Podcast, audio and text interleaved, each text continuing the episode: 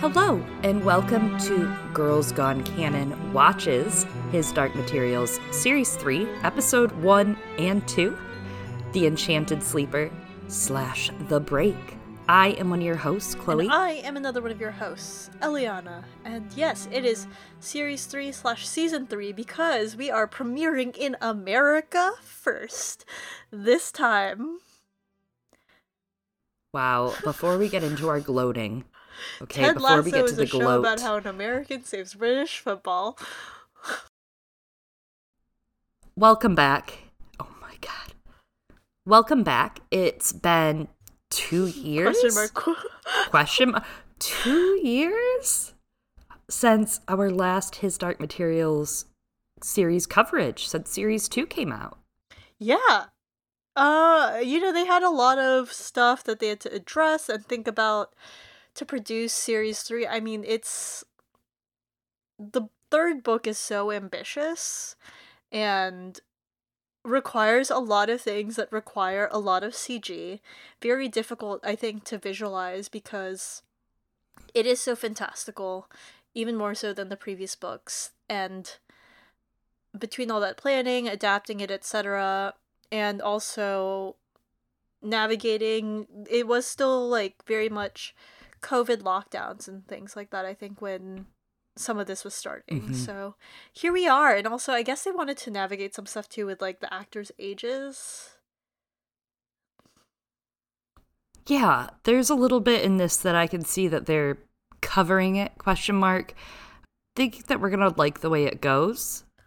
So far, so good. And before we get into some of those thoughts, we do want to preface with our spoiler policy. If you're new to the Girls Gone Canon show coverage, or if you've forgotten because it's been two fucking years and I forgot, we are a spoiler books podcast. So we will be spoiling the main trilogy of his Dark Materials that is Northern Lights slash The Golden Compass, The Subtle Knife, and The Amber Spyglass. And if you're looking to check out the past seasons that we've covered or series that we've covered, series one and series two of this show, please go back and take a listen. We may refer back to that as well, which you can find on, I don't know, your favorite podcast platform near you, right? Whether you're a Spotifyer, checking that hashtag wrapped, or whether you are iTunes in or Acast, Stitcher, all those different apps that people Well, are on. along with spoiling what's in the main trilogy, including the lantern slides, right? Uh, we are, of course, going to talk about what happened in seasons one and two because it's kind of hard to talk about season three without all of that. And we've also already covered those, so there might be some things we don't address here because maybe we felt that we discussed it very in depth when we covered these books. And you can find all of those episodes again in the same places that Chloe said. We already read through and have episodes out regarding books 1 through 3 of his dark materials and we also covered some of the outer novellas right we discussed all yeah, of the we- outer oh novellas. my god we're done yeah we did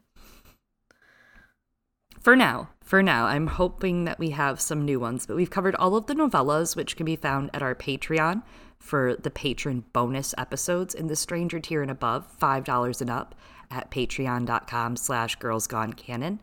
And we've also covered some of the outer trilogy, right? The companion trilogy, La Belle Sauvage, with hopes to cover the Secret Commonwealth in the future. yeah eventually and it sounds like we're not the only one with hopes to cover that series right it sounds like there are talks uh, going on right now with some of these production companies you know some of these studios of maybe they will continue stories in the his dark materials universes i was like plural I would love that. I would love that. yeah. the many worlds of HDM cinematic universes. I love it. and then it. also, if you want to join in discussions, we've got something uh, in the new year. yeah, our patrons and friends over at the Discord, which you can get lifetime access to at patreon.com slash Girls girlsgonecanon.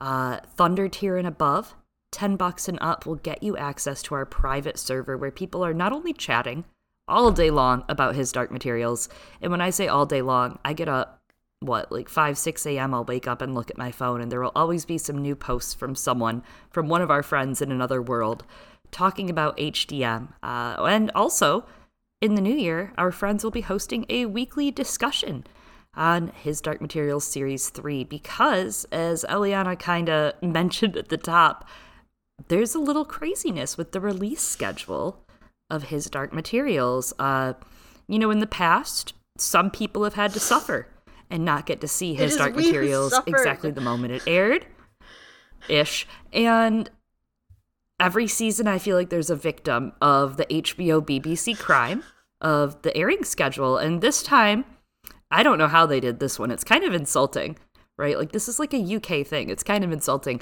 The UK does not get access until December 18th on the iPlayer all at once. So they get it all. They can binge it for the holidays, which is exciting. But America, they're experimenting and they're dropping those puppies two by two every Monday. Yeah. well, I think night. it is, right? I think Monday actually used to be especially a prime time. It might be because a lot of people stay home those days on Mondays, so.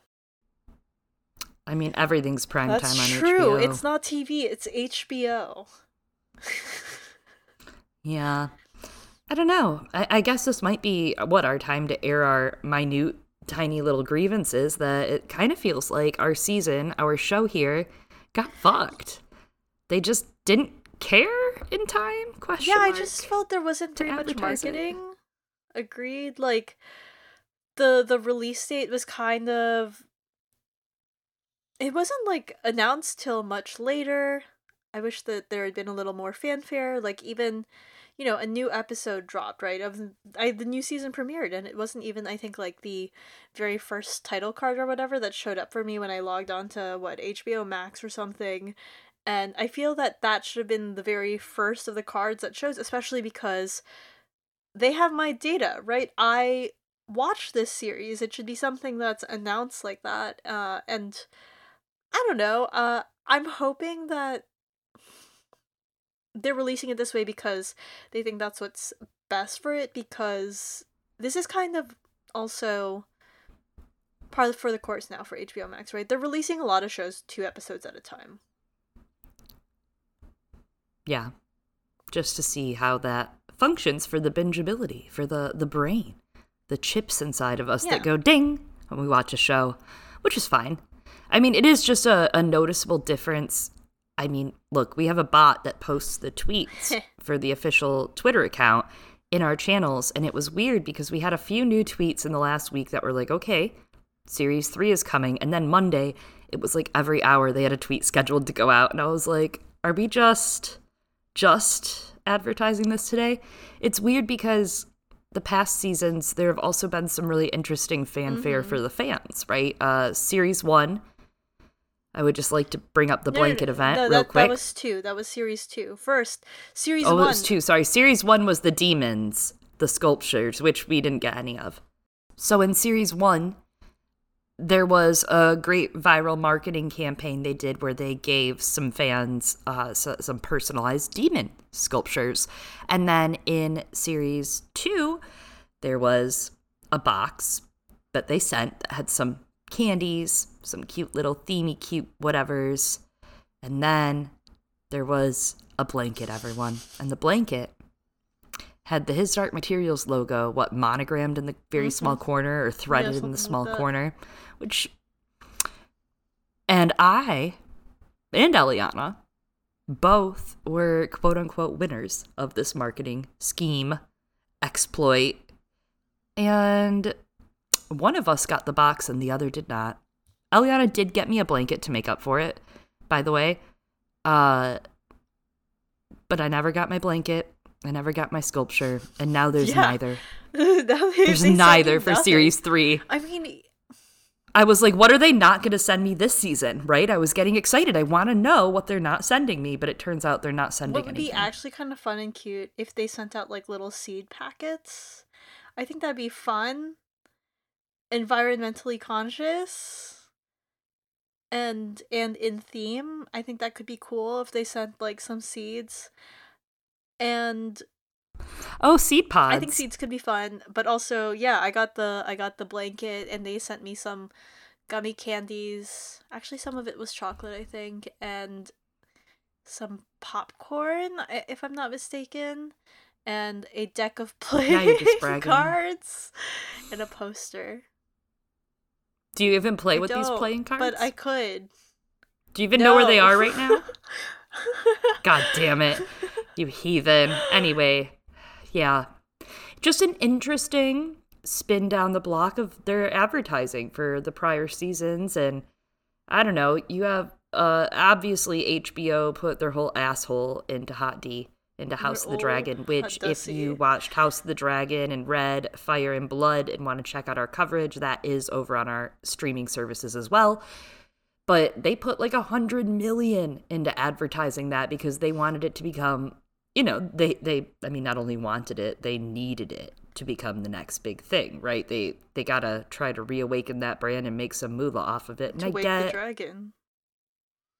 Yeah, waking the dragon is their future, but I would have liked them to, you know, kill God a little with us. That's all. I, I would have liked them. I, I just feel like this show is actually really under, like, undersold to the public, right? Like, I feel like the people that I do know watching it there's not a lot of them and I want more of them too. I tell them all the time. Uh, but I feel like it could have reached a bigger yeah. crowd. And also, I mean, at least like the the account was interacting when the episodes were airing. But yeah, I agree with all of that. And also, it was a strong premiere, right? It was a really strong premiere, and they captured a lot of those moments from the books well, and even fleshed out some characters, and we're gonna dig into that. I loved it yeah. overall. I don't know what your overall rating of uh, both episodes is. I, I'm a strong somewhere in between 9 to 10, 8.5 to 10, somewhere in the higher range, I'm thinking. There are a couple things we're going to get yeah. into. We'll, we'll save them for the episode. We're going to, you know, we're going to kick back and just chat about our, our fave parts here. What was your what was your rating and what was your favorite part part? Yeah, I don't know. I think I, uh, probably are the same as you, right? Between 8 to 10 or so. Like, it was really strong. Yeah. Absolutely. Favorite favorite part of the adaptation or your favorite scene? What what was My the part you loved? My favorite scene from these first two episodes is I'm just like not a very deep person. So when Will is finally talking to Baruch and Balthamos, right? And Baruch is trying to find where Lyra is, and then he's like relaying this information, saying she's in the world of the demons, etc. And Will's like, "Oh, okay, we're gonna figure out who this woman is." He takes out the alethiometer, and then just as Baruch says, "And her demon is a golden monkey," Will suddenly shuts, and he's like, "It's her mother." I just thought that was like fantastically done, very comedic, and I found that so charming. I loved that it was like she's with a woman with, and he's like, "You don't even have to finish that sentence, dude. Like I already know exactly what you're yeah, about to tell." He said golden it. monkey. was like, "Never mind." Shuts alethiometer. He's like, "I'm not even gonna." Not even try. worth it. I think my favorite part, definitely the Ogunwe backstory. Uh, he was kind of a blank slate in the books. We discussed that a lot in our final book coverage, and I I mean, with what they've done with the Angels and what they've done with a lot of the other bits of adaptive stuff in the show, I was interested to see the expansion of his world and the world building, and I really like some of what they've brought so far, uh, as well as how they're kind of leveraging that tension to show why he's going to join Asriel. I was kind of surprised at where we got him. I thought he would just already be established and we'd just learn about him, but I like the show instead of that, the showing. Yeah, because I remember we had a lot of questions of like, where did he come from, etc. Like, how did he meet? And I think this is something that was implied in the books, but I just never picked it up. That, and this is something we did discuss during our book coverage. Like, is he also from Asriel's world or not? But this made it very clear that he was not. And I, I think part of it is like we don't want to animate more demons, but. Yeah. That's that's a good point. I actually didn't even think about that with his demon like not not yeah. being there. and and I don't think his demon is there right in the book. So that w- that's a giveaway no. and I didn't really think about that, but yeah, it's it makes sense that they would flesh it out and show us how a Ogunwe is there, and they've given him very much, I think, a leading role or, or supporting character. Mm-hmm. I don't know mm-hmm. how all these like tiers work. You and I were discussing. Yeah, definitely supporting to Asriel's lead character, and I like that he really stood out. He didn't just have conversations with Asriel yeah. too in this episode. We see he has other conversations in these episodes, and uh, th- there's something that I just trust inherently about the his Dark Materials team when it comes to making some of these adaptive choices. Some I, there were a couple in these episodes. I'm like, I don't know how I feel about that, but I'm gonna let it slide. But this was one that like a couple things happened, and part of my fangirl brain, my first reaction was like, what? And then I was like, huh, nice, and that's a good feeling. That means good. They did good. It's also good because like especially for older audiences they're going to wonder how did this guy get here? How did how did he get recruited? Especially if he's yes. going to be a key leader in this rebellion right? So it, it's good that they gave that sort of they built out the character which they also did very well with uh as we discussed charles Latrom rip Ariyon 69 Ariyon 69 that he killed it as Charles Latrom and he actually gets mentioned in this episode or in the next episode uh Marisa says something about him to mm, Will. That's right. That's right. When they were discussing mm-hmm. that time that they briefly saw each other, it was a very stressful time. This was this is also a stressful time. If only Freud was here today. Well, the Enchanted Sleeper, episode one, is written by Jack Thorne and Amelia Spencer. Give them a round of applause wherever you are right now. Don't worry, I know people are looking at you funny. Just do it anyway. Uh, I loved the open. It was a Xaphania voiceover, right? So we get new Xaphania. New Xaphania just dropped. And it's kind of like the Lord of the Rings mm. prologue uh, where they have all the clashing, and this is the great war of old, and also like the Valkyrie stories and Thor oh, Ragnarok, right. one of the best movies of all time. So great exposition, amazing lore drop, and also great because it takes like a third of the lore in the book, and it's like now you know it, you don't got to worry about it. And I found it clever dropping it like that, like to catch you up to speed. Here's everything you're missing for why we're going to war with God. I agree with that, and they're not really hiding behind. They're not hiding it, right? They're not hiding or trying to couch some of the stuff that like was an issue when they tried to adapt the series the first time. Visually, they're like, this is about attacking and dethroning God, right? Like they're not trying to beat around the bush. They're like, yeah, you might call him yeah. the Father or the Almighty, and I'm like, all right. You might. Part of that is because, of course, Philip Pullman is very inspired by the epic poem by John Milton, Paradise Lost.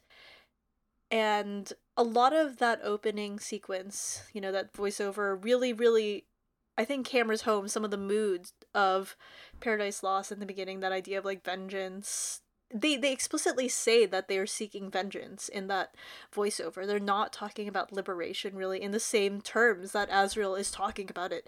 And that idea of using vengeance very much is part of that driving in that beginning of Paradise Lost as they're discussing being cast out of heaven and having to live between the worlds. Like they're not living between the worlds, they're in pandemonium, uh, which we'll discuss a little bit probably later on or in later episodes. They're in the city of like the demons, kind of.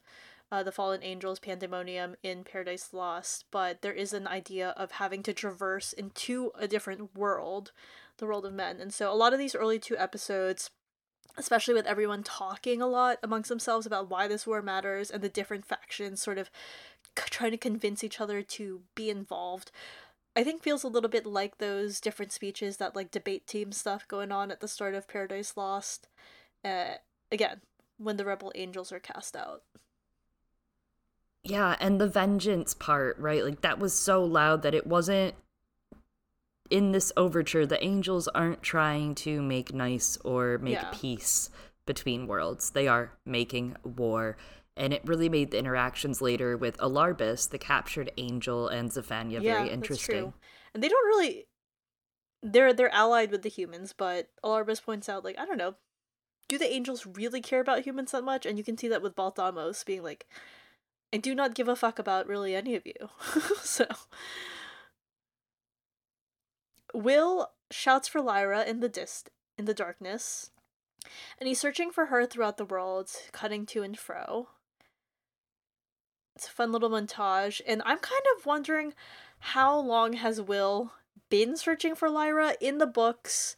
This happens immediately after the death of his father, right? Like when he discovers that Lyra is missing and meets with Balthamos and Baruch. But there is like that gap of him trying to find her.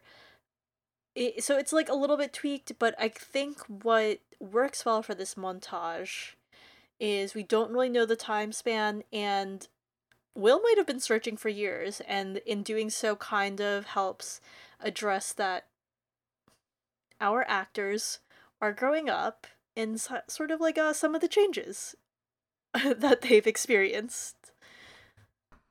I have two thoughts to this, Eliana. God bless your heart. Uh, first of all, does it address it? Because I was yelling at my screen, that man ate Will Parry. right there, officer. This man on my screen, this young man, old man on my screen ate William Parry, and we have to find him. Um, right here, officers. Just kidding. But that was my first thought. I'm like, damn, these kids are adults now. How did this happen? Uh, that said, that said, my second thought is there are two types of people in this world. The type that has to worry about how old they are and how much time has passed, and the other type that knows it's TV. Yeah, it is TV. Like, I mean, they hired these kids at an age where, like, they were on the cusp of being kids, and then a few years pass. And the thing about being in puberty and a teenager is your body goes through a lot of changes during that time. I know because that happened to me. It happened to you too. Been we there, we have done both done it. this. I came out like this, okay? I came out like just like this. You know, My poor just mother. busting out of bed, fully grown. Yeah, poor Roger, because the next scene we get like Lyra dreaming of the dead world where Roger's shouting her name, and I'm like, oh, Roger, you have, he, even he, Roger is big. Yeah. He is grown. He was such a little kid. like, what? What happened? Well, and COVID doesn't help, right? We shot this through COVID. It should have been a successive handful of years with Books of Dust following. Um, we cut over to Lyra, who has awakened, and the Golden Monkey and Coulter are murmuring her name. Absolutely, and this comes up later, right? Lyra can't find Pat Pan as soon as she like awakes in that weird place, which is probably I don't know, suburbs of the dead or something. And it speaks to that idea later on of Pan being like, I couldn't go where you were, and of course that foreshadowing. We'll discuss that in a bit, but for now, The most important part. Oh my god, we have a new intro. Oh man. Oh man, I oh, forgot that you were gonna get a new intro. To be honest, and then it happened, Oh, and I then I, was like, "Oh my god, I what a wonderful surprise for me who forgot." Well, I, I like knew that things were gonna be different, but I didn't know it was gonna be so boo-doo. different. Boo-doo, boo-doo, boo-doo, boo-doo, boo-doo. Boo-doo. Boo-doo, boo-doo. Boo-doo. Boo-doo. Boo-doo.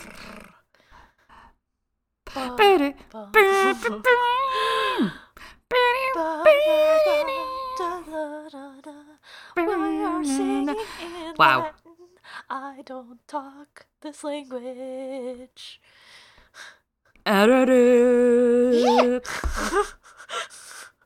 Yo, it's good, good. I mean, I had to listen to it before the show because you got to kind of get in the mood, Mhm, right? Pre-game, Sometimes you just got to pregame and get a Pre-Game little. of Thrones, yeah. When I say Lorne Balfe, drop your mixtape. He already has. The music's Yeah, already out. True, but true. absolutely, and I yeah I I'm gonna be real because I can't understand the lyrics and also do not speak Latin. Are there new lyrics this season? Who knows? oh, that's interesting. We'll have to ask the Dust podcast. Maybe they'll I know. think well Lorne Balfe usually will say, but like yeah, they might be able to tell a little better. Well, something that I thought was really fun that changed in the intro is we see that zooming out of the trees and up close as like the dust that makes up the silhouette of the trees, etc., is dusting around Dustily. resembled to me, yeah, dustily, kind of like what it looks like when people recreate images of synapses in the brain firing or like I I went to this exhibit of like the life of a neuron and it really kind of looked like that with all the branches and then like the lighting up and it, i think that ties really well with how dust is supposed to be born out of conscious thought. That's amazing. That's i was wondering because it looked like i mean it always looks a little medical. Mm. Not to be a weirdo it always always has like a medical look to it but that's perfect um not unlike when they had the machine the cave yeah. on Lyra making it work or on Mary making it work with the nodes. True. I love that. Yep, yep. Uh when I saw the cube, aka Metatrons, I mean we got a Metatron drop what in the second episode. I yeah, screamed. I thought that was really like obviously there's like the angel thing, but then the fact that there was a cube same. I was like, oh my god, it's the thing, it's the thing. And we actually have spoken a little bit more about Metatron's Cube back in season 2 episode 4 when that actually did appear in as you were saying right like eh, during the cave the cave computer so yeah the cave was kind of like just the foreshadowing for this season of what was to yeah. come in a way, which was awesome. Really well done. Really well used application. Also, there were some flying figures, and I think those were the harpies. Yeah, uh, they showed us the flying figures that look like the harpies. We see the intention craft, right, zooming in and out of the worlds, which was well done. And I thought the harpies in the world of the dead right there were really cool, and especially because they're not hiding it, that they just put it like right in the dead center. Haha, dead center. My favorite part, especially because all of series two, you know, we used to wait every intro I used to watch would be like, did he change it? Did he change it? And if you have listened to our Hot D episodes, you know I'm always on intro watch for that show, which you have to be crazy to be on intro watch for. It is not an easy intro. And this mm-hmm. is I don't want. I'm just like Chloe. Tell me what is this? yeah, I sing to you my story of my people, aka me, every week. But in series two, every time I'd like, we're gonna see the Mulefa. I just know it. We're gonna see them someday, and they're gonna add it to this. I know it, and they didn't. Mm. However, they have done it. The Mulefa are here. They are here. That stack was amazing. That the Mulefa and the trees, my heart soared. Wow. It was really cool that like that's the final world that they're focusing on, but it also kind of made me a little emotional and tear up for a second like when I was watching it rewatching it for preparing for this episode like that that's the final world like that the final thing in the intro is that focus on the garden of eden. And i was like my babies. The trees the trees with all of the dust all glowing upon the roots. It was so beautiful and sad.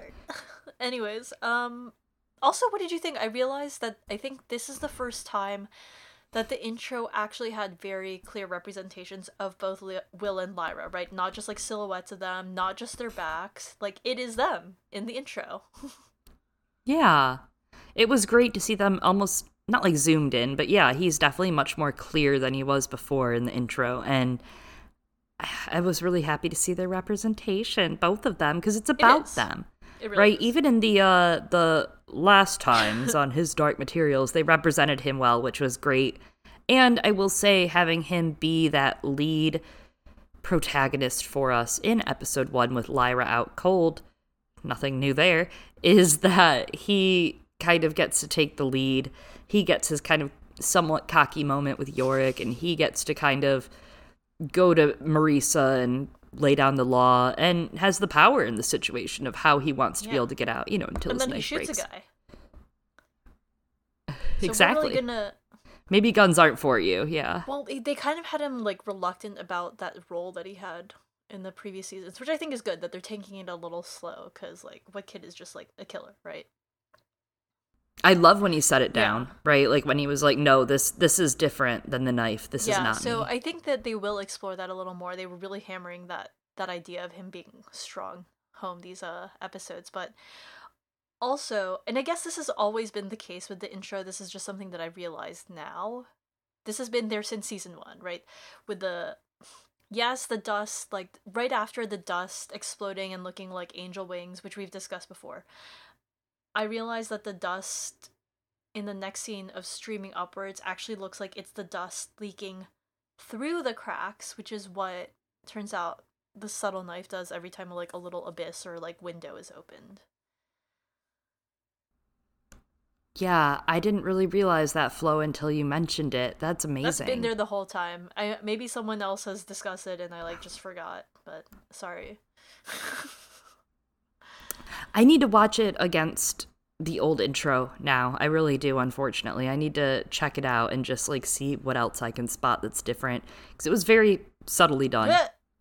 Except for like the intention craft, that no, was that not was subtle. Clearly a spaceship esque thing. and that's kind of what we open with, right? Yeah, that's that's the very beginning is Asriel's crash landing. That's true. Yeah. And part of it is because he's struggling to use the intention craft, right? Stelmaria is giving him these or Stelmaria, sorry. Pronounce a little differently.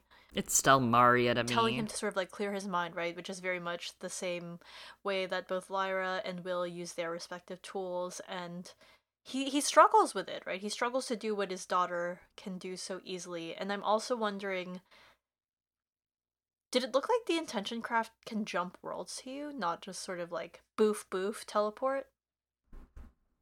Yes, it absolutely did. And, you know, in the books, I don't think it specifies that. However, when you think about it, that intention craft does get around more than I care to go track.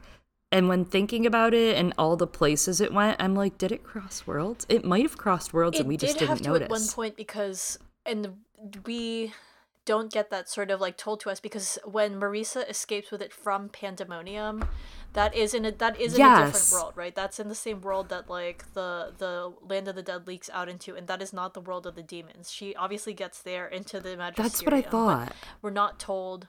I think I'd assume that she finds a window and goes through it. This makes sense. This makes sense. Yeah, and this was one of those thoughts I had when I was thinking about their adaptive uh, their adaptive genius that I was sitting there and like cuz at first I was like it never said it could go through worlds. Like I had that annoying voice pop up and then I went, "Wait a second. Didn't it though?" Like without telling us, without telling us. So I think that's so cleverly done because they pick up on all of those off-page details and bring them to life. And not all of them are winners, but this definitely is, especially when you consider if Marisa uses it to pass through worlds, I mean, it just what? Like, it would take so much more concentration, intention. Uh, I mean, we think about the intentions that the knife will need repairing probably in the next two episodes, That's right? so true. It will. It will. Ooh, Strong themes. I'm excited now. I forgot. I'm really excited to see them repair the knife.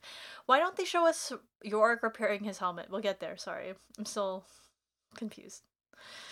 Uh, I will say also, it's nice to see James McAvoy again. He wasn't a big part of season two because of COVID. You know, it, it's just nice. Atonement did things to me, for me. Pr- Professor Xavier, Hmm. you know. Yeah. Huh. Hmm. Oh, good to. I'm learning so much on this podcast Yeah. today already, and we're not even in the thick of it yet. I love it. Uh, I loved Coulter and Ama meeting. There was so much to love about it, right? Uh, a great sign language scene, great representation of BSL, and I love having sign language and fantasy scenes Yeah. well done, right? My favorite was in The Magicians. there was a really well done scene in The Magicians. It's one of my favorite episodes. If you're into The Magicians, you got to check it out. But there's just this moment with Coulter where it's like, first off, the show goes from like sci fi all of a sudden to fairy tale, right? You go to the hut in the woods where the witch is living, and it's a seduction in a way, it's alluring, right? Come to my cabin, little child. And it blends so seamlessly that you go from Asriel's crash landing out of worlds to Coulter, you know, the seduction of, uh, of, you know, gobbling a child back up in a way. And there's something really carefully shown of Ama's demon, the squirrel, like has to get down at one point to follow her as she goes toward Coulter, where you don't really realize it till they go inside the hut and she shows her Lyra, but the monkey's not outside at all. The monkey's far inside. So there was almost like a very intentional showing of the demon and showing like also where the power is, right? That Coulter's like, well, you have to come here. I can do whatever I want. I don't need my demon, but you and your demon, even if your demon wants to stay back, have to come in here to see what the enchantment is. It was really interesting. Yeah, that's a good point. And it's something that also I was wondering because, like, the changes they did with Balthamos. He's mm-hmm. not playing the role of Will's demon, and no one seems to think it's suspicious that Will doesn't have a demon. So, that is something that I wondered about. Ama's not suspicious of like where's your demon, right? For example, and also when he first comes to York, because that is in the world of the demons, no one's like I guess they're just too relieved that this kid took care of their bear problem to be like, where where's his demon? and of course, like he could have a small one, who knows, but um but absolutely, like I, I didn't catch that the golden monkey wasn't there and as you said right it's mrs coulter gobbling up kids again she's just that's just like what she does she's just really good at that and like it, it's a great tie to the first season they have a lot of other great ties for asriel's arc back to the first season and reminding us of things um, and as you said that kind of seduction and it's very it's very eerie because she says to Ama, this is our secret and i'm like stranger danger stranger danger because like that they showed us a video in health class when I was like, I don't know, in middle school or high school. And, and it was there to kind of warn you about adults who take advantage of children in very inappropriate ways. And it was about, I'm, I'm just going to trigger warning, sorry. It was about an uncle like molesting their nephew and saying this will be our little secret and no one ever forgot that moment from health class, and that's what that reminded me of. And also, I want an apron dress like Ama's. We gotta work on your segues some of these days. Yeah, it is Stranger Danger. I mean, what were we recently watching? Oh, House of the Dragon, where there's also like a keep this between us secret in an exploitative relationship with a power imbalance. Absolutely Stranger Danger. And I will have you know, I looked up your little apron Ama dress today because some people have the power to make this happen. Mm. So if you're good, Santa might deliver it. You just never know. Thank you. You just never know. I was like, I was on Google. I'm like, ama apron dress, and nothing came up. So I had to get a little more creative. But I just thought it was kind of cool how it like you know comes in triangular and stuff. That's neat. Stylish. Almost like those somewhat V-shaped overalls, but like with a skirt or something, but with yeah. this instead. I yeah. like it. It's very cottagey, very you. This could be your new look the whole next part, like all of those scenes with Mrs. Coulter and Lyra, and even with Ama, etc. It was a, it was very cottage core. Yeah, they were living their cottage core fantasy out, but that unfortunately has to end. Just like the story in a few episodes. Meanwhile, Will was spotted by the angels, and after a little, no, go away, uh, they cut to another world. It was a great first look at the angels, and I was trying to get a better look. Maybe next episode we'll have a better look, but the embroidery on the oh. angel cloaks almost looks similar to the intro with strands of dust embroidered on them. There's kind of like a very cosmic look with like gold embroidery and some strandy looking things and some blue bits kind of highlighting around it. Very good. I thought Very those cool. were tears, but yeah, I think you're right that it is something like what what you're saying, little sort of dust esque patterns or the strings. And turns out, as we see from how they're portraying these angels, they could do the shimmering effect that we discussed, which is how the specters are described in the books. Turns out they they were capable of doing that on TV quite a few times, and mm-hmm. I guess it, it really makes you think about the similarities between specters and angels, one devouring dust, one made of dust. Anyways, but I guess it also makes sense that they didn't want to go that direction visually for the specters because they wanted to make both the angels and the specters distinct on television, especially for new audiences. Yeah, and I think there's a certain from like that meta level of production, right? There's a certain part that like it's obviously it's way more expensive to consistently yeah. have them phase into that look. So we saw them phase in between a couple times or like kind of phase out and in and I really liked that. Uh, later, there's that great sneaky moment where Alarbus appears behind Baruch, mm-hmm. and you almost don't notice him, and then you're like, "Oh my god, there's a shape in that sky." Very cool danger. that they're using it intentionally. Oh my god, they're using it intentionally and also again i imagine it's not cheap and easy to consistently sure. do that and it's easier for a actor to wear some crazy contacts and possibly and be bald. if you're Baruch some whiter face than the white you already mm-hmm. have on up close i'm like oh man there's some caking guys there's some caking going on and be bald like as long as like you could just wear the robe it's a good medium for their human suit right and i think that's the other part of it is they can phase in and out of whatever they kind of want, right? They could transform themselves into demons yeah. in the books. So this is the the least scary crazy look maybe for them since they're around humans so much more in this war.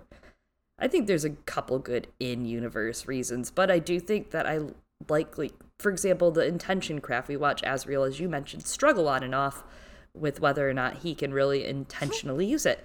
And we see the angels kind of phase in and out a couple different times in both of the episodes. So i thought that was interesting to keep that theme going of that in between space and of you know of putting yourself in that mode you'd have to be in for the knife or for the alethiometer yeah definitely. And regarding how they're styled i think even Xaphania they added like did it look to you like they added like yeah shimmer, shimmer. Like gold highlight all over or something? That girl had Fenty Beauty gold highlight up and down her. She was out yeah. there like a beautiful disco ball. Good for you, Xaphania. Like also, just throwing it out there as the holiday season comes around, y'all got holiday parties. I think that like the shimmer stuff that was in that sort of frosty look during the 2000s with like the shimmery lotions and stuff. I've seen those being sold in a lot of places again, so that's in again, friends. If you're ready to cosplay Xaphania or cosplay Baruch or Balthamos, it's weird because Baruch is like Baruch has like Uncle Fester makeup and I feel like it's unfair. Like he just has like white white makeup on. Oh. And Balthamos looks just like kind of cool. Yeah. He he's chilling and sad he's chilling in Big Sad. But like Baruch, I was like, how'd they give Xaphania this beautiful, creamy Edward Cullen skin, but they didn't give well, you and then shit? They gave Alarbus goth makeup. They like gave him like the dark under eyes, and I'm like, oh, he got he's got yeah. That, ball paint. Some of them are like. So angels have different like sub pop cultures that they, you know, like to look like or can look like, you know. Yeah. Xaphania's got that dewy, glowing look going on, right? She's all about 2023's top 2023 trends. You have depending. My God, exactly. That's true. Timeless. Okay, that's true. Check me no, on the timeline. No, but it really is. Uh, it's, it's yeah, it could back. work either way. You got Molgoth. Oh my god, it could work either way. You got Molgoth on Alarbus. Yeah, that's true. That's true. You got that back. Balthamos and Baruch are kind of like that wonderful gay couple who like they theme, right? When one goes one way, the other goes the other way. Mm. They really complement each other really well in fashion, and I love that for them. Except for the part where one dies. Um, that I do not love for them. Well, and he had a really bad foundation and he should have gotten that fixed. Anyway. Also, when they introduce themselves to Will, they're like, do not they say don't be afraid. It reminds me of how like constantly in the Bible something like you know some some heavenly figure shows up or whatever and he goes be not afraid. And you're like that's great. I didn't even notice that. it reminds me of that idea right? Especially because like some of them they show up to ezekiel it's like three-headed figure shit tons of wings and i can understand why you're like be not afraid.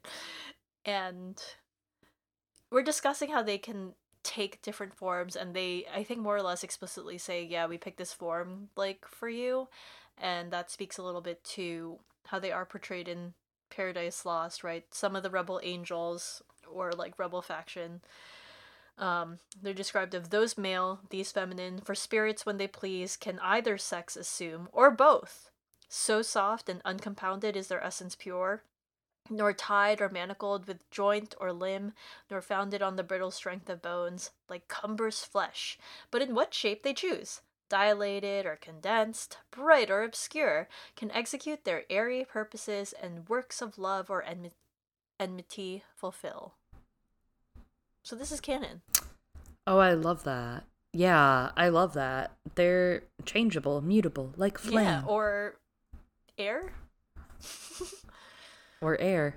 They flow. They're spirit. I mean, they're everything that's within us, and everything that's within us is So that is everything. a look Baruch chose. They are who they are. So Asriel and Stelmaria do a prison break of some men together with the Gallivespians. Chloe's like, ooh, I don't like that pronunciation. They free Ogunwe don't it. and Co. Yeah, we get our first look at the Gallivespians so early on, and I don't know what my deal is the last few weeks. I've been in like kind of a Dune kick, but I haven't been rereading it. I haven't rewatched it. It's just like everything is reminding me of Dune, mostly because Dune is like very formative of some of the books we have today that follow a, a hero's journey, right? And also the downfall of a hero's journey. But the Gallivespians have a lot of changes.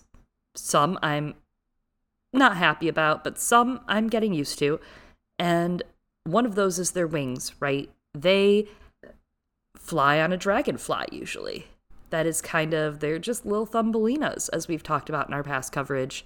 They fly on dragonflies, and they're very deadly assassins otherwise. And they really leaned into the assassin side of this instead of the thumbelina size. We do not have the dragonflies, they have their own wings. Their wings, though, are kind of like ornithopter blades, right? A machine that's designed to fly by flapping its wings in an imitation of a bird. If you saw Dune 2021, oh my god. If you saw Dune 2021, uh was it 21? Was it 22? If you saw the new Dune movie, you'll have seen this helicopter that I'm talking about. It basically looks like a little hummingbird helicopter, but their wings are very interesting. I'm definitely disappointed in the books. They have these super important eggs, right? From their from their dragonflies, and we do not have the dragonflies. We do not have the eggs. I uh I'll get over it, but interesting that they took them so ninja assassin rather than fantasy folklore assassin. Yeah, I agree. I I don't mean to be like, you know, like wedded to this thing in the books, but it, but it, was something that I love, right? And lived before lived with for like, I don't know, 20 years of my life now. And yeah, I liked the eggs, okay? I liked the eggs and the idea of there was just that really visceral and intimate thing that I loved of how the Gallivespians kept those bu- dragonflies alive by feeding them off their own blood, especially in the world of the dead. But as you said, they really took the aesthetic, like very assassin style, but like spy assassin, and also kind of like, you know, maybe is it like this idea of going against the system kind of reminds me a little bit of the Matrix. You know, ladies. Very Yeah. Matrix. I especially, Especially- agree. I thought so too. They're very Salmakia, Matrix. right? Agent Salmakia, very Trinity. Speaking of the odds and stuff, and Absolutely Trinity Right. coded. Absolutely. and Absolutely. as you said, like as opposed to going that Thumbelina or like vibe, or even like some of the other inspirations that felt really like they came through in the books of things like the Borrowers or or the Lilliputians from Gulliver's Travels, which you know the the the, the Lilliputians like take down like the quote unquote big people, right? Like so it's something that I, I get it. I get it with the aesthetic, etc. for the other things, but I'm just like you know, I like I like the dragonfly aspect. And for what it's worth, in the moment, I didn't think about the dragonflies. This is just after watching it twice that I was like, huh, I do miss the dragonflies. I was genuinely so excited that we got three Gallivespians in our very first. Gallivespian scene, and then we got another. Like, that was cool. I liked that part. And I guess aesthetically, does it play well with the uh, parallels, right, with the angels? I don't know. Mm-hmm. We'll find out. I'm looking forward to yeah. finding out. I also love Ogunwe being like, "What the fuck is going on here?" When he's like, there, "Why is there a leopard? Why did it talk to me?" I like that he's kind of getting he's getting kind of like an intro plot, which is funny because we had that from Will last season in some ways. And in season one, I would say, you know, you have Lee Scoresby kind of as the outsider that joins up at mm, some point, point. right? So you have like these outsiders joining in and learning these people and their ways. And I really like that he's getting his own introduction plot from the very beginning. And I'm curious how they're gonna how they're gonna make it work for. Will, will he have a meaningful end to his arc? I don't know. I don't know yet. They got to bring it home for me because he doesn't I mean, in he the had a book. meaningful end in that he was part of this great revolution and war, right? But now we see that there are personal stakes for Yeah. him. So as you said, like, how's that gonna work? I think I I have faith that they're gonna pull it off. I think. And I have some ideas Yeah. too of how they will. so then we fair. have Dafne Keen's dad. I'm sorry, wait. I meant father Will Keene, MacPhail, but actually, literally her dad. Stannis. Baratheon. at the Magisterium doing some physical punishment and censorship because of heresy of his own kind and of his own kind. Also, I have to put out there that uh, Hitler Youth Kristen Oh Cole. gosh. I mean, Father Gomez. I mean, Daddy Dom Gomez Yeah. enters. What? He's very into punishment. is. I'm very interested. What is going on there? A lot. A lot of uh yeah. Very uh very kind Yeah. of sadistic characterization. Dark. Also, Father MacPhail has a new title now. It's Fuhrer King Bradley from Full Metal Alchemist. it is absolutely giving Fuhrer King Bradley, but no, he's Father President MacPhail now. In the Pantone 2023 color of the year, Viva Magenta. he is wearing the fuck out of that color. It's very royal, right, compared to his fellow Yep. people. Yep. It's kind of funny because they're both, in a way, like jewel tone versions of slash like the magenta is kind of an off version of it. They're like the colors usually associated with the Virgin Mary. In art and painting. Oh, yeah, that's true. The Virgin Mary is portrayed with a blue cloth or robe, and the inside of the robe is or like cloth is red. That's a typical language to signal this is the Virgin Mary in artwork. And speaking of artwork, Father King Bradley MacPhail does not like that the people are reading poetry, and I thought that was fantastic. A, obviously, we've been talking about the influence of poetry on this book's Paradise Lost, but also The Inferno and Songs of Experience and Innocence. comedy in general. Exactly, exactly. And also he literally like quotes poems at the beginning of like each chapter. So pretty pretty on the nose there, but also that they are so distrusting of poetry and find it so evil really stood out to me in regards to things like the cave and how Plato and that idea of symbols like weaves into this story, right? Because in Plato's Republic, Plato actually is very distrustful of poetry and poets as well, right? He fears uh their rhetoric and like how and perceives poetry as an even further version of the truth, right? The true forms from the world of like the ideal because it's incredibly like uh removed this sort of imitation and mimesis and it brings people away from that. So I thought that was really interesting, especially when we bring up the idea of this republic that Asriel is building, right? This republic of heaven that Pullman is working towards in this story. And that's poetry is at the heart of what's building that, right? Not just like this idea of being able to move people and again rhetoric is a big part of the beginning of paradise lost but like being able to articulate ideas language and and how even things like the alethiometer right that's poetry it depends on metaphor on symbolism and words being able to hold multiple meanings at once Yeah, it's the fear of people being able to form together and communicate, right, in a language Yeah. together. I mean, it's really interesting because then you have uh this fear of the influence of poetry, this fear of like people actually uniting under it and also symbols like you said because we see throughout these episodes that Lyra and Will are major symbols for them and that's what they need to destroy is symbols. They can't have symbols of you know, the rebellion, standing tall and standing Yeah, proud. Absolutely. And A prophecy's one thing, but that's true. they're more than prophecies now. I mean, if you kill them, they're martyrs. No one knows that they exist. Which is what they're trying to do. Nip it in the bud now before the songs and the poems get bigger. We get some exposition on Baruch and Balthamos' relationship with Will and what they're searching for. But Will, my son, oh my absolute tall, giant, old son, uh, he says that Lyra is the most important thing and that he doesn't give a fuck, basically. He's like, that's really cool, but if it's not about finding Lyra, it's on the back burner. Yeah. Priorities. Ugh.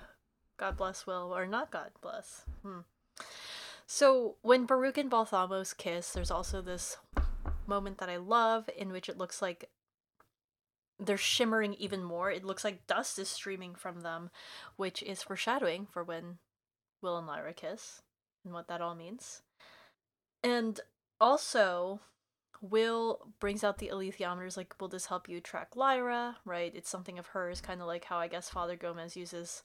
I don't know if that's Lyra's dress or Mrs. Coulter's dress to like sniff and track her, though. I have a very Mhm. funny tweet about that moment if anyone wants to go check that out. Please, please do. That's a good call, though. I didn't think about that, that they were trying to track Lyra uh, using something that's probably got her dust all over it, her filthy dust Yeah. prints.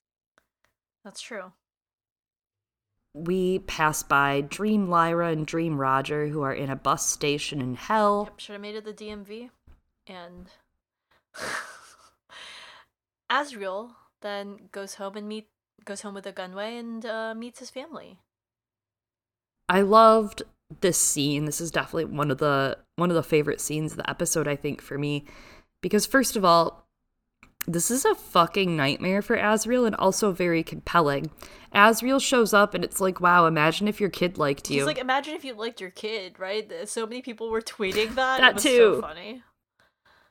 this is what a family looks like. And not just that, but then I loved in the background while Asriel and Ogunwe talked, you could see Ogunwe's family and not just his primary family, but their chosen family Yeah. as well, right? Like their brothers in arms, fellow soldiers that they treated like family and they were in the background just being together and warm, even with like drones flying overhead, all of them. The introduction to the daughters was something really I don't know, I really loved getting to see that kind of contrast and him having a family. Uh, we notably didn't meet a partner. We'll talk about that later. I have ideas of why. But the first daughter we meet, Machi, she has many different main. There are many different name meanings for Machi or etymology you could look at. Like in Hebrew, it means to decrease. Uh, there's also a Japanese meaning that I didn't snag before this. I did notice in Swahili, it means to march and I wondered if that was any given anything, you know, when the writers decided what to name her. And of course, her sister Arya is named a tad bit ironically, right? Because Arya usually usually with more obvious roots in like air and song, depending on what language you look in. Uh, but also in Kikuyu in central Kenya, it means to speak, is how they kind of take that word. So she does not do that any longer. I get it. I get it.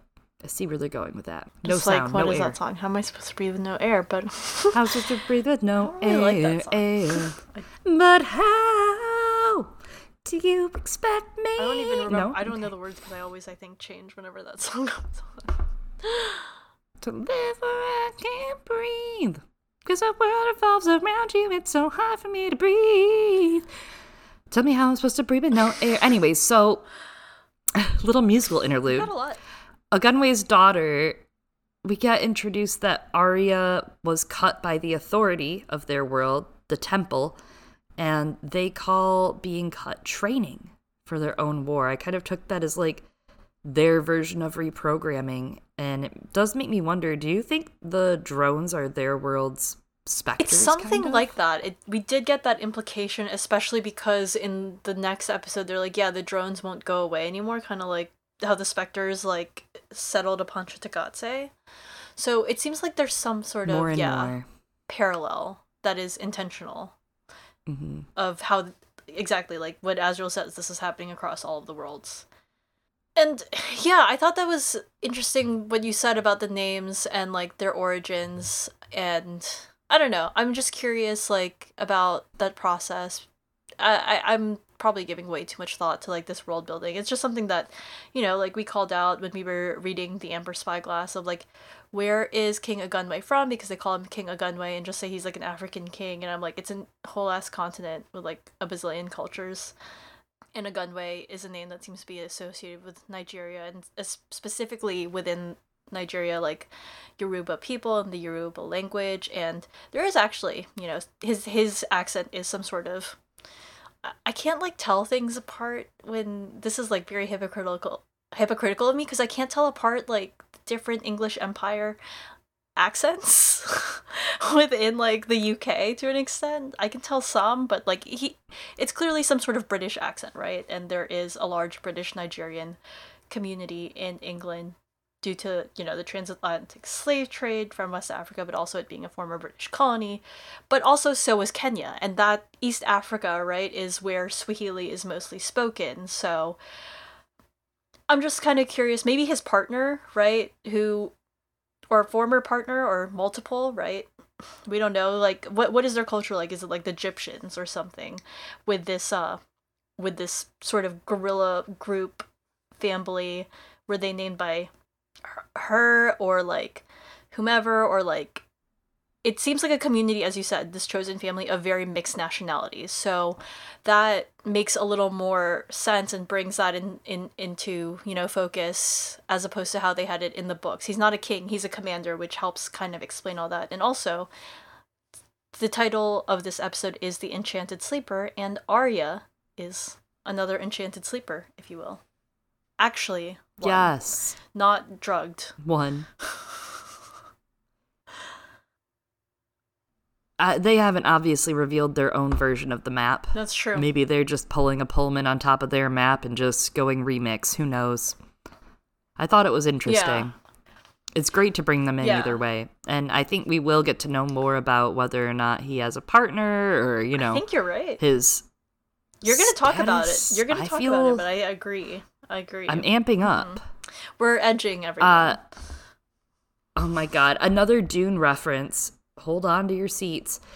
Uh, I love when they enter and then they exit out to the back where everyone is, and it's a garden. And it reminds me of the Arrakeen Conservatory, mm. this hidden gem built on a mansion amidst the war, the desert, the land, the dune. It was constructed by a governor as a bridal present to his fourth wife, who was from a water planet called Humidus. Hmm. Uh, and the room was basically i mean the Fremen hated this. The room they thought it was a waste of precious water and it was a status oh, symbol yeah. and they called it a weirding room fit only for witches which jessica the lady jessica has some time spent there. Uh, I, I really that was really neat. I was like oh it looks like the the room at dune you know? They have the the garden in dune. Yeah. That's a great call a little place of comfort and a little hidden gem of beauty that they have amidst their war torn place because i mean there is a feeling of refuge there, right? That they have banded together as survivors in their own rebellion and leaders of their own rebellion, and they are surviving. So having that garden there is kind of nice. Their own secret garden, their own yeah, it is garden, their own. It Eden. is their own Eden, and I think that that's a great observation on that symbolism because it's not just that as you're talking about. It's this area of beauty, right? And it, it's an it's kind of like an art, right? And people that's human. That's what they're fighting yeah. to protect, right? Their family. They're in that gorgeous little garden area with all that greenery around and everything that they could really need if they have each other and if they can survive is that. And that's I mean that's the story, right? Yeah. Like keeping your loved ones safe. Do you love your loved ones? Do you keep them safe? How do you keep them safe? How do you love one another? What matters? Does matter matter? These are all questions that we're going to talk about and more Absolutely. this series. My last thought before I know you have something wonderful to come on in with is okay, Asriel, talking about, you know, oh, it's only bad when the authority does it. Asriel, it's only bad when the authority does it. Balakwa, I see you. Oh my god. Him, oh, that's so bad that the temple cut your daughter. Is it? Is it? So- hmm. Right? And I, he does address it the next Does does his daughter have a best yeah, friend? he does kind of talk about it next episode, but I thought that was so funny. He's like, they mutilate kids. And I was like, fascinating that you think And? that's bad, Asriel. I I think it, they they've done a good job of showing that this is hypocritical, though. Asriel is a hypocrite. So Oh, yeah. I The whole two episodes. Absolutely. The whole two episodes. I appreciate that that they're not lionizing him or leopardizing. ha! Snow leopardizing. Speaking of spots, so the camouflage that Ogunwe and the other people in his community are wearing, it's made by paint splatters, and it, it it's obvious to us. We read these as camouflage, but that is actually how camouflage was originally made in our own world, right? According to Gertrude Stein, when in what is it, the autobiography of Alice B. Toklas, when Picasso first saw the French military wearing camouflage, he said, C'est nous qui avons fait ça, or it was us who created that. So Cubism was in fact a large inspiration for camouflage clothing, and in fact the military employed artists in order to create camouflage during World War One, which is I think really fascinating because again, when you consider the role of art in rebellion, right? We're talking about poetry, which is also art. Uh, Plato was also like art is suspicious too, and it, it that's what's happening, right? We've discussed also Cubism and the modernist art movement, modernist capital M, uh, that sprung towards the end of the 19th century, mostly in reaction to World War One with that lost generation. Um, and a lot of part of that movement included poems like T.S. Eliot's The Wasteland, which is another poem where you can see those influences on historic materials. Pullman is inspired by Cubism when it comes to some of this, so it's a really great catch.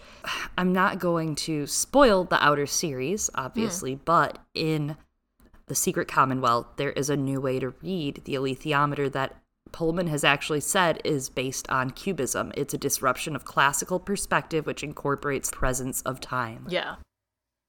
I can see that. And then they're attacked by drones.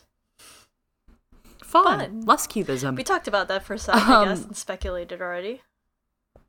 Yeah, flash over to the Magisterium where Father MacPhail is doing his new favorite art form, which is staring. He's staring at the art of Adam and Eve, and he charges Daddy Gomez to stop the prophecy and Lyra.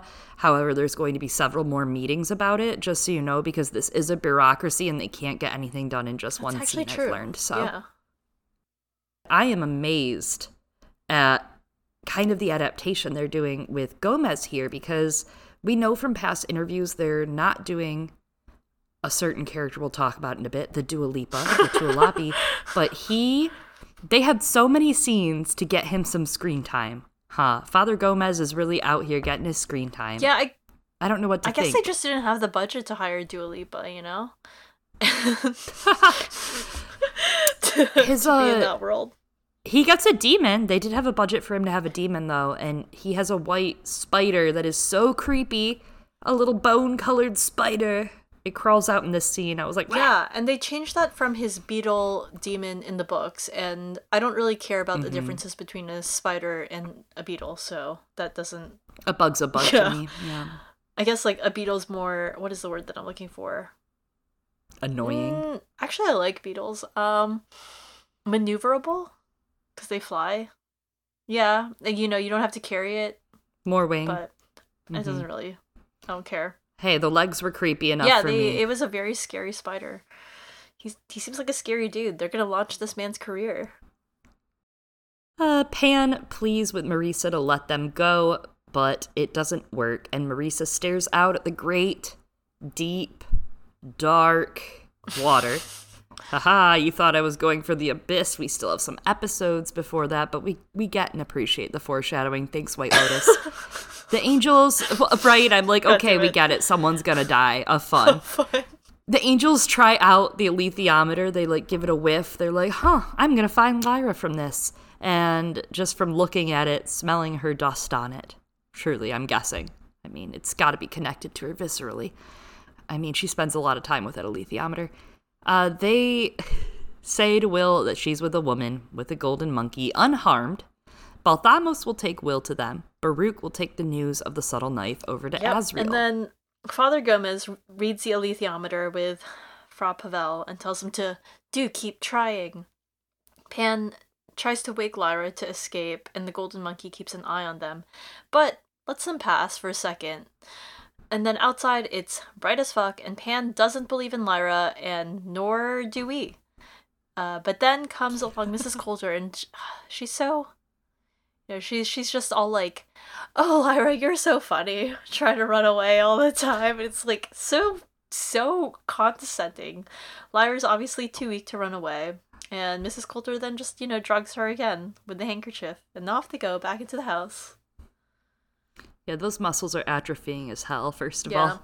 I'm like, that girl's got some bed sores. Um, but also, this scene, this is totally me when I haven't left my house in weeks because I've been working from home and I've been binge drinking on the Oh weekends and I have a good parking spot. Like, this is a mood. that first day that you leave the house and the actual sunlight pierces your eyes, I'm like, wow, this is horrible. It was. I felt the staggering. In fact, I have to do that in the morning, and I felt the staggering that Lyra had to It's do It's so there. funny the the staggering like out of the bed. I guess it's not really funny, but when she was doing that, I was also thinking like I felt that feeling before. I was like, that's me after a night with Chloe. More than once. Uh, don't forget it. That that was your last warning. Asriel continues to try to convince Ogunwe to come over to yeah. his world. Again, that this is the moment where Asriel's like, they're mutilating children in every world. I'm like, yeah. Look who's talking, and then also, I don't know, he's just giving like this whole serenade of a whole new world to Ogunwe. Oh, instead of a whole new world, a hole in your yeah. world. Oh, more a than once. hole in your world. Boom. Because he just like busts the hole, busts into the hole. Whoa, Busts whoa. the. Anyways. James McAvoy. Um, so Marisa, Marisa also uh is staring out a window, and the monkey tries to kind of comfort her in some sort of way, and I and I get it, I get it. They're waiting next to a window. Come to our window. Absolutely not. Yeah. Balthamos and Will discuss the alethiometer and they seek a ship, but instead they find King Iorek Byrnison. Real dad. Okay, real dad. This is, uh, again, this is all happening so fast. We have a lot of time to cut through. Uh, their meeting kind of mirrors Lyra and Iorek becoming friends and establishing trust in one another by that kind of display and performance with the other. Yeah, I thought they did a really good job of highlighting those parallels between how Will connect with Iorek and Lyra's first, like some of those first meetings. I thought that was really good. And what was especially good was, you know, Iorek being like, it would be shameful to fight you. And he's like, you are as weak as an oyster out of its shell. And that, I think, Oh was the best line in these two episodes. And I think I'm going to just start saying that to people like, you are as weak as an oyster out of its shell. Yo, there were great Iorek one-liners. I really loved it. I, I was, I was. That was the one thing is like, I was happy to see Joe Tandberg Oh, yeah. return. Not see, but hear Absolutely. him return for sure. Iorek Is rocks. he still my rival? Um, Absolutely. but, like, yeah. Well, if they ever need you, they know where to find you, Iorek Jr. exactly. Um, why are you cutting his soul, Will? Right. I still need Philip Pullman to explain this. Philip Pullman hasn't explained it, and then the council, which is what I'm calling our revered writers and executive producers here, the council elected to continue the dumbass decision set down by Philip Pullman, and I have elected to ignore the dumbass decision. But At um, least this one's easier to fix than Will be just like sitting there, kind of like peeling it into a bunch of like confetti. Yeah, that was pretty rude in the book. But also, like, yeah, it's just one. I mean, sure, easy to fix, but have you had your soul cut in half lately, Eliana? I have not, and I do not intend to find out. Well, either way, I didn't like it. I would like them not to do that to him because it's literally explained. It's basically a and soul. then like his face being like, oh, shocked. I was like, I was hurt for Iorek Byrnison. I was hurt for Bear Dad. yeah. That said, did the knife get upgrades this season? Because maybe we got to reach out to our friends in the props because it looks good.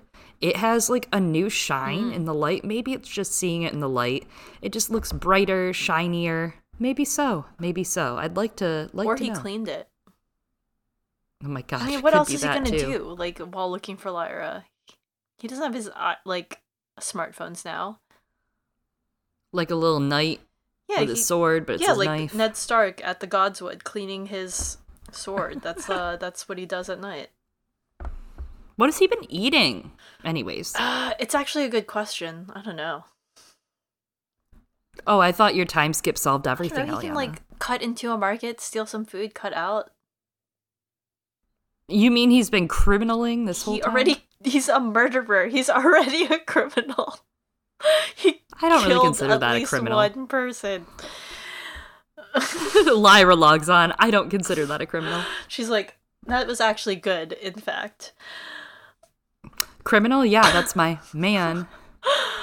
I love how in all the scenes about Lyra, though, they keep saying that, like, she will, I don't know, do this or something, or they keep saying she's being held against her will, right? And I'm like, oh, she's being held against, like, her will. Oh, she's gonna be Whoa. held against her will. Whoa. Whoa. Whoa. Whoa, all right. Innocently. It's innocent cuddling. Yeah, I mean, well, outta they here. held hands at the end of these two episodes, and that is the lo- yeah, they that's the together. lewdest thing anyone can do, hold hands. Yeah, I've read that in Jane It's true. Austen. MacPhail and Gomez talk. Gomez plans to go find Lyra using uh, unofficial techniques. Gomez then unleashes a spy fly on Lyra's scent, like you said, following that scent. Hmm. Uh, we talked about how the Dua Lipa, the Dualapi, the Tualapi, the Burbs have been removed, which, in my opinion, that takes a lot of the nuance of Father Gomez's mission out. So it seems like they're actually funneling some of Book MacPhail to him now. Uh, and it seems the first half of the season, he's going to be active in the field looking for Lyra, probably before the bomb. Um, I don't know how I feel about it. I know there's contracts to fulfill, there's all sorts of stuff, and he's great. I, I really think Hitler Youth Kristen Cole is a good like he's brought a lot to the screen already, but the Spyfly was smart because most of your viewers will remember the little fuckers from series Yeah. one, whether they've read the books or not. It is not a Spyfly in the book, right? He is actually on the hunt of well, the Mulefa and Mary Malone Yeah. and the Dua Lipa. So it's a completely kind of different plot. So this was a great way to connect him to the plot and make it all feel like there's a purpose instead of the 50 different magisterium meetings that we yeah. I don't like one version better or worse. We'll see how the season plays out, right? In terms of how they're they're interpreting Father Gomez's character. But as you said, it is a very marked change, and they are playing him up more as a villain, which I understand why they're doing that based on where her storyline goes. Yeah, they they kind of are like having him take on that more active role, and he. I, I do wish there were Tualapi, but again, I understand that you know Dua Lipa is a very in demand artist and might have been I just feel like it's an important I don't know, like the you shoot themes. It's yeah, it's the themes. It's like that against just the Magisterium, the Mulefa, and Mary Malone and Lyra and Will is one thing, but when you add the Tualapi, it it makes it like a whole different thing in that like it shows that cycle that our world operates on because of Yeah, that. I agree. The Tualapi don't have to hunt the Mulefa and take their land. It's that they're also being hunted and they're naturally predators. The Tualapi, yeah, yeah, Yeah.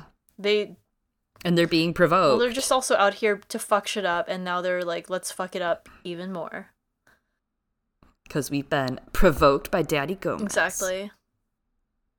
Which is funny because this whole episode, Asriel's talking about, or these whole two episodes, provocation of the rep of for the rebellion, right? Like the big goal is piss them off enough that they pay attention to us, and he talks about that a yeah, lot. and Gomez kind of taming, I guess, and using the Tualapi is a little reminiscent of you know Mrs. Coulter taking control of the specters. So it's kind of a lot of stuff going on there, but this book has a lot going yeah, on. let's see. yeah. Let's see how it goes. Like, We're getting harpies and we're getting the land of the dead, so I mean, I'm happy. And. Mulefa. I'm just pointing out these are definitely, yeah.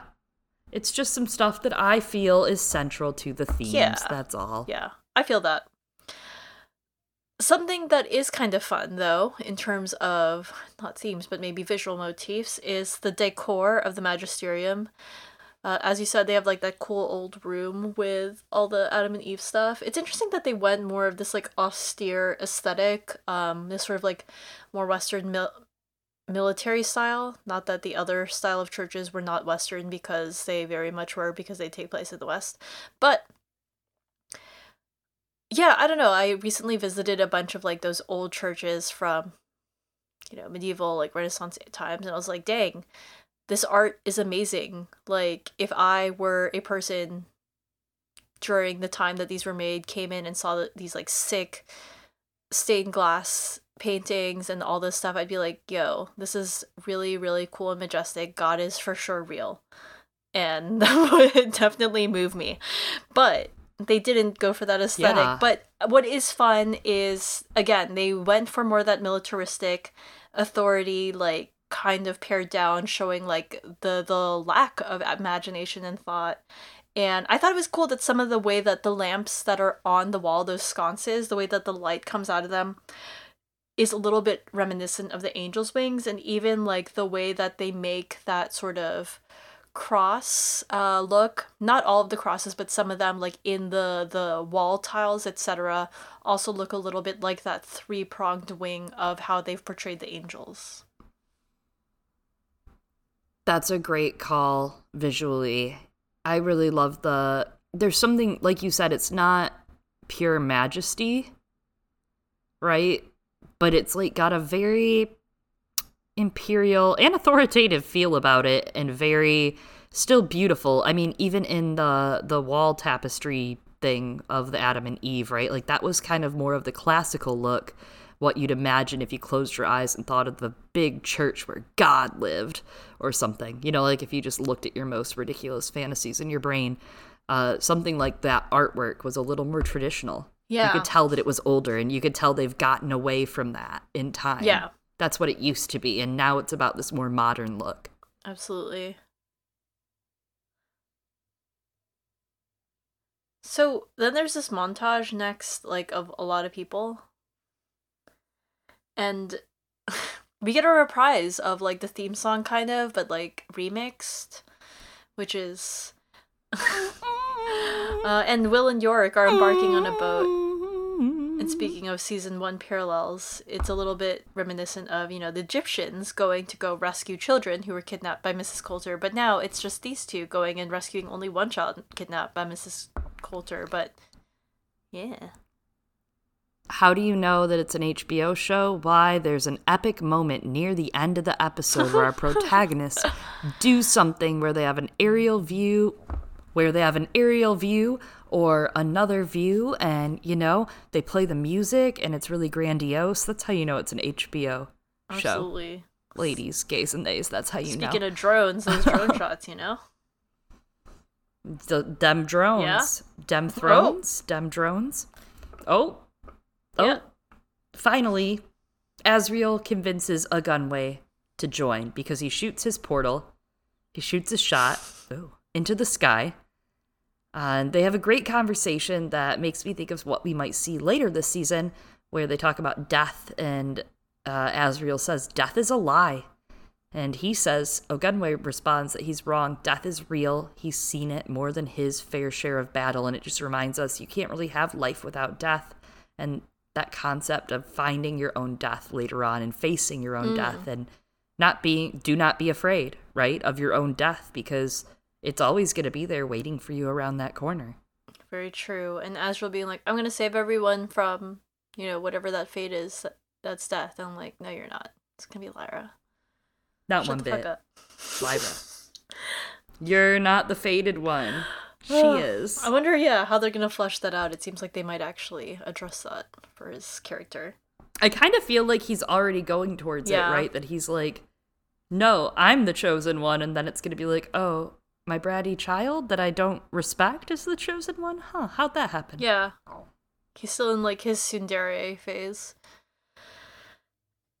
And they have this conversation of like how humankind can't not stand against its creator and yeah, it's that conversation of how rebellion against those who make you, right, against your creators, like I don't know, your parents, and how Lyra stands against both her creators in terms of her parents and also creator, right, the authority. Yet interestingly, the Magisterium also is trying to destroy the mother of us all, which again, in a way, kind of another war against the creator. Well, let's find out what Eve gets herself up to in episode 2, The Break, which was also written by Jack Thorne and Amelia Spencer. We launch off with Balthamos explaining he can always feel Baruch, who we then watch fly away.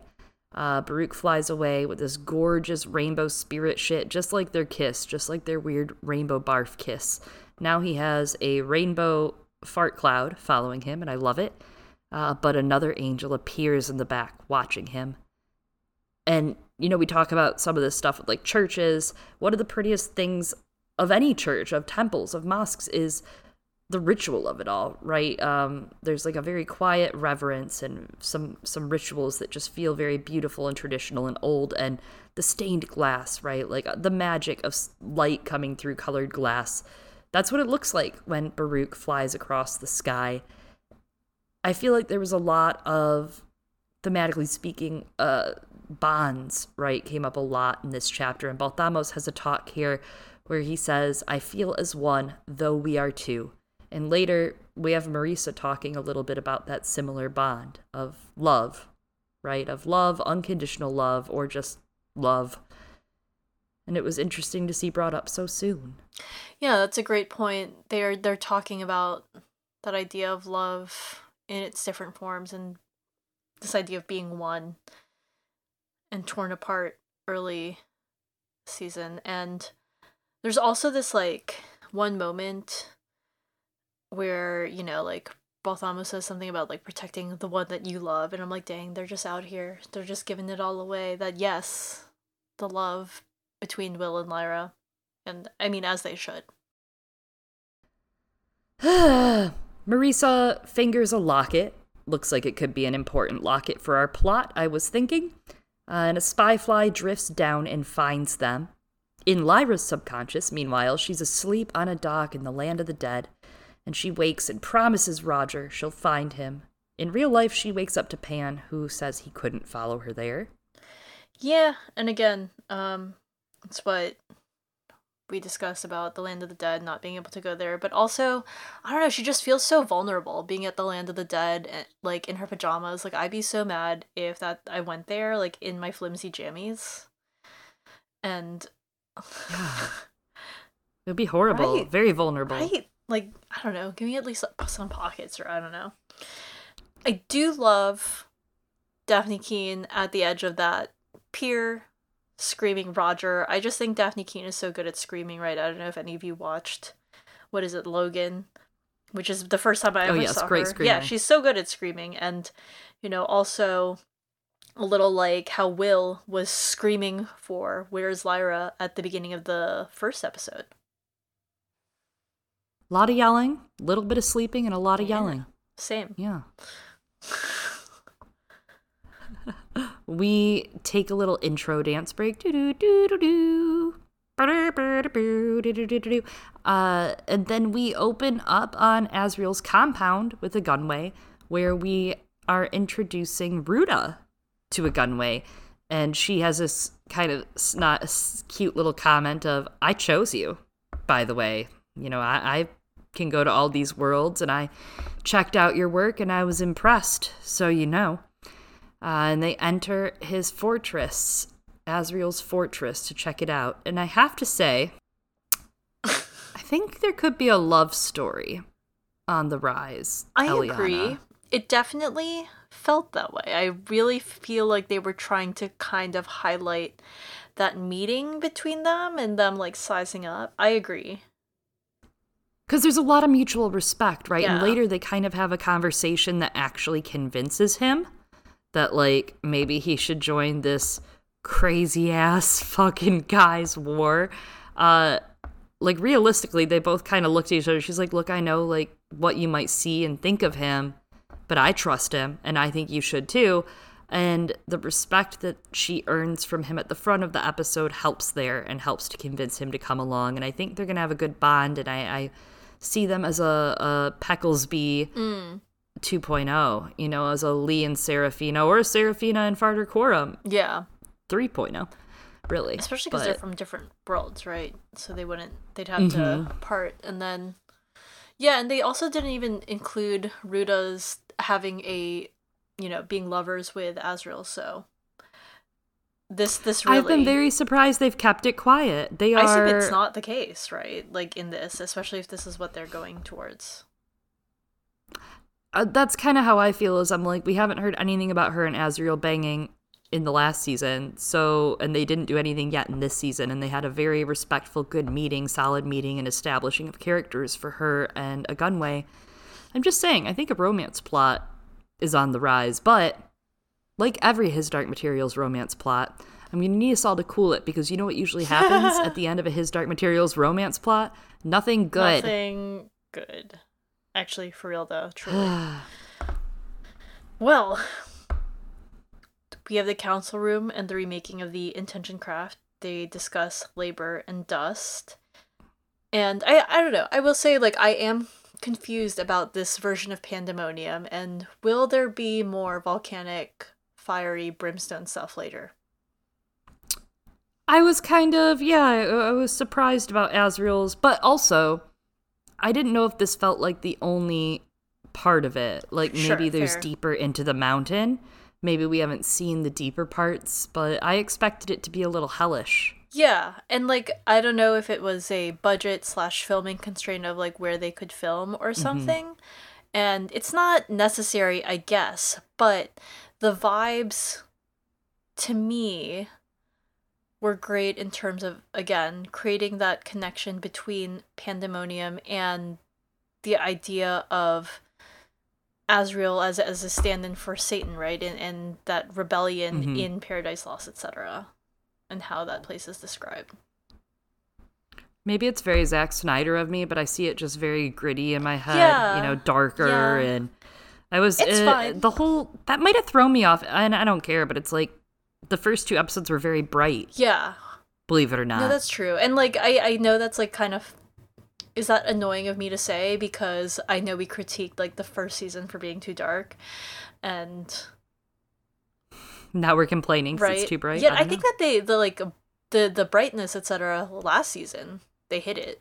So Yeah, it was perfect. and maybe it'll get darker, right? As as the wars and stuff happen. That's what I was wondering. But I, I just feel like I don't know why Asriel came upon a place that was full of like brimstone and volcanic activity and decided like that's where he wanted to like set up base. That seems to be what's implied in the book. And it's fine. It's fine. I just, you know, you have an image in your head for a long time, so yeah, no, it's uh now it's for us it's about adapting to these images. Adapting to the adaptation is going to be Mhm. that could be a story. whoa. Adapting to the adaptation. Whoa. We get our first Mary scene. I can't help but put a smile on my face when Mary Malone is on screen. For me, it makes me happy. Yes. Uh, Mary has her I her sticks once more, and she's mapping in a journal and figuring out where the fuck she is. And she comes upon a village where she finds, you guessed it, two orphan girls, different orphan girls than the last three. Uh, two orphan girls in the camouflage of Ogunwe's world. They haven't seen Lyra, but a drone hovers overhead. So, yes, Mary Malone has adopted new orphans. Classic. I was surprised to see this scene, but I like it. Uh, Lorne Balfe's Mary theme here is like out of control good.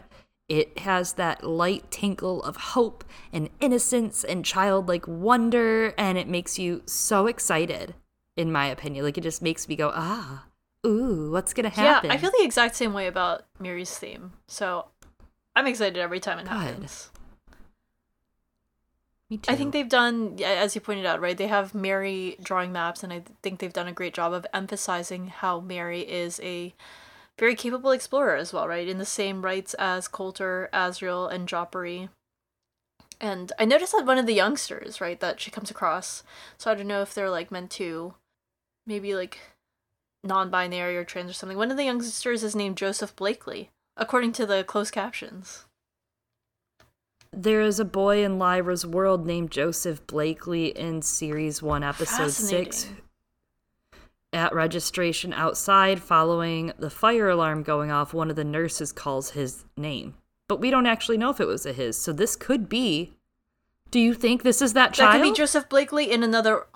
Yes and no. In that this could be that child in another world because they discuss how in parallel universes, right, the same person is there, but like different things happen.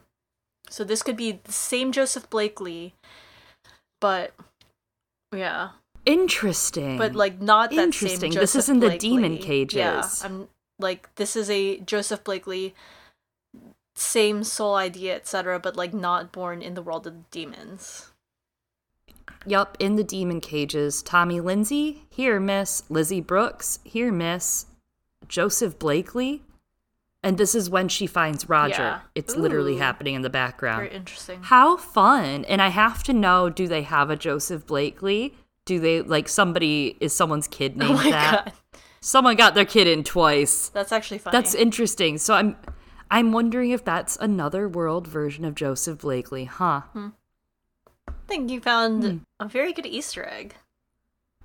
A little here are the Easter eggs you've Yeah, missed. we didn't get dragonfly From the eggs. but break. We got maybe some Easter eggs.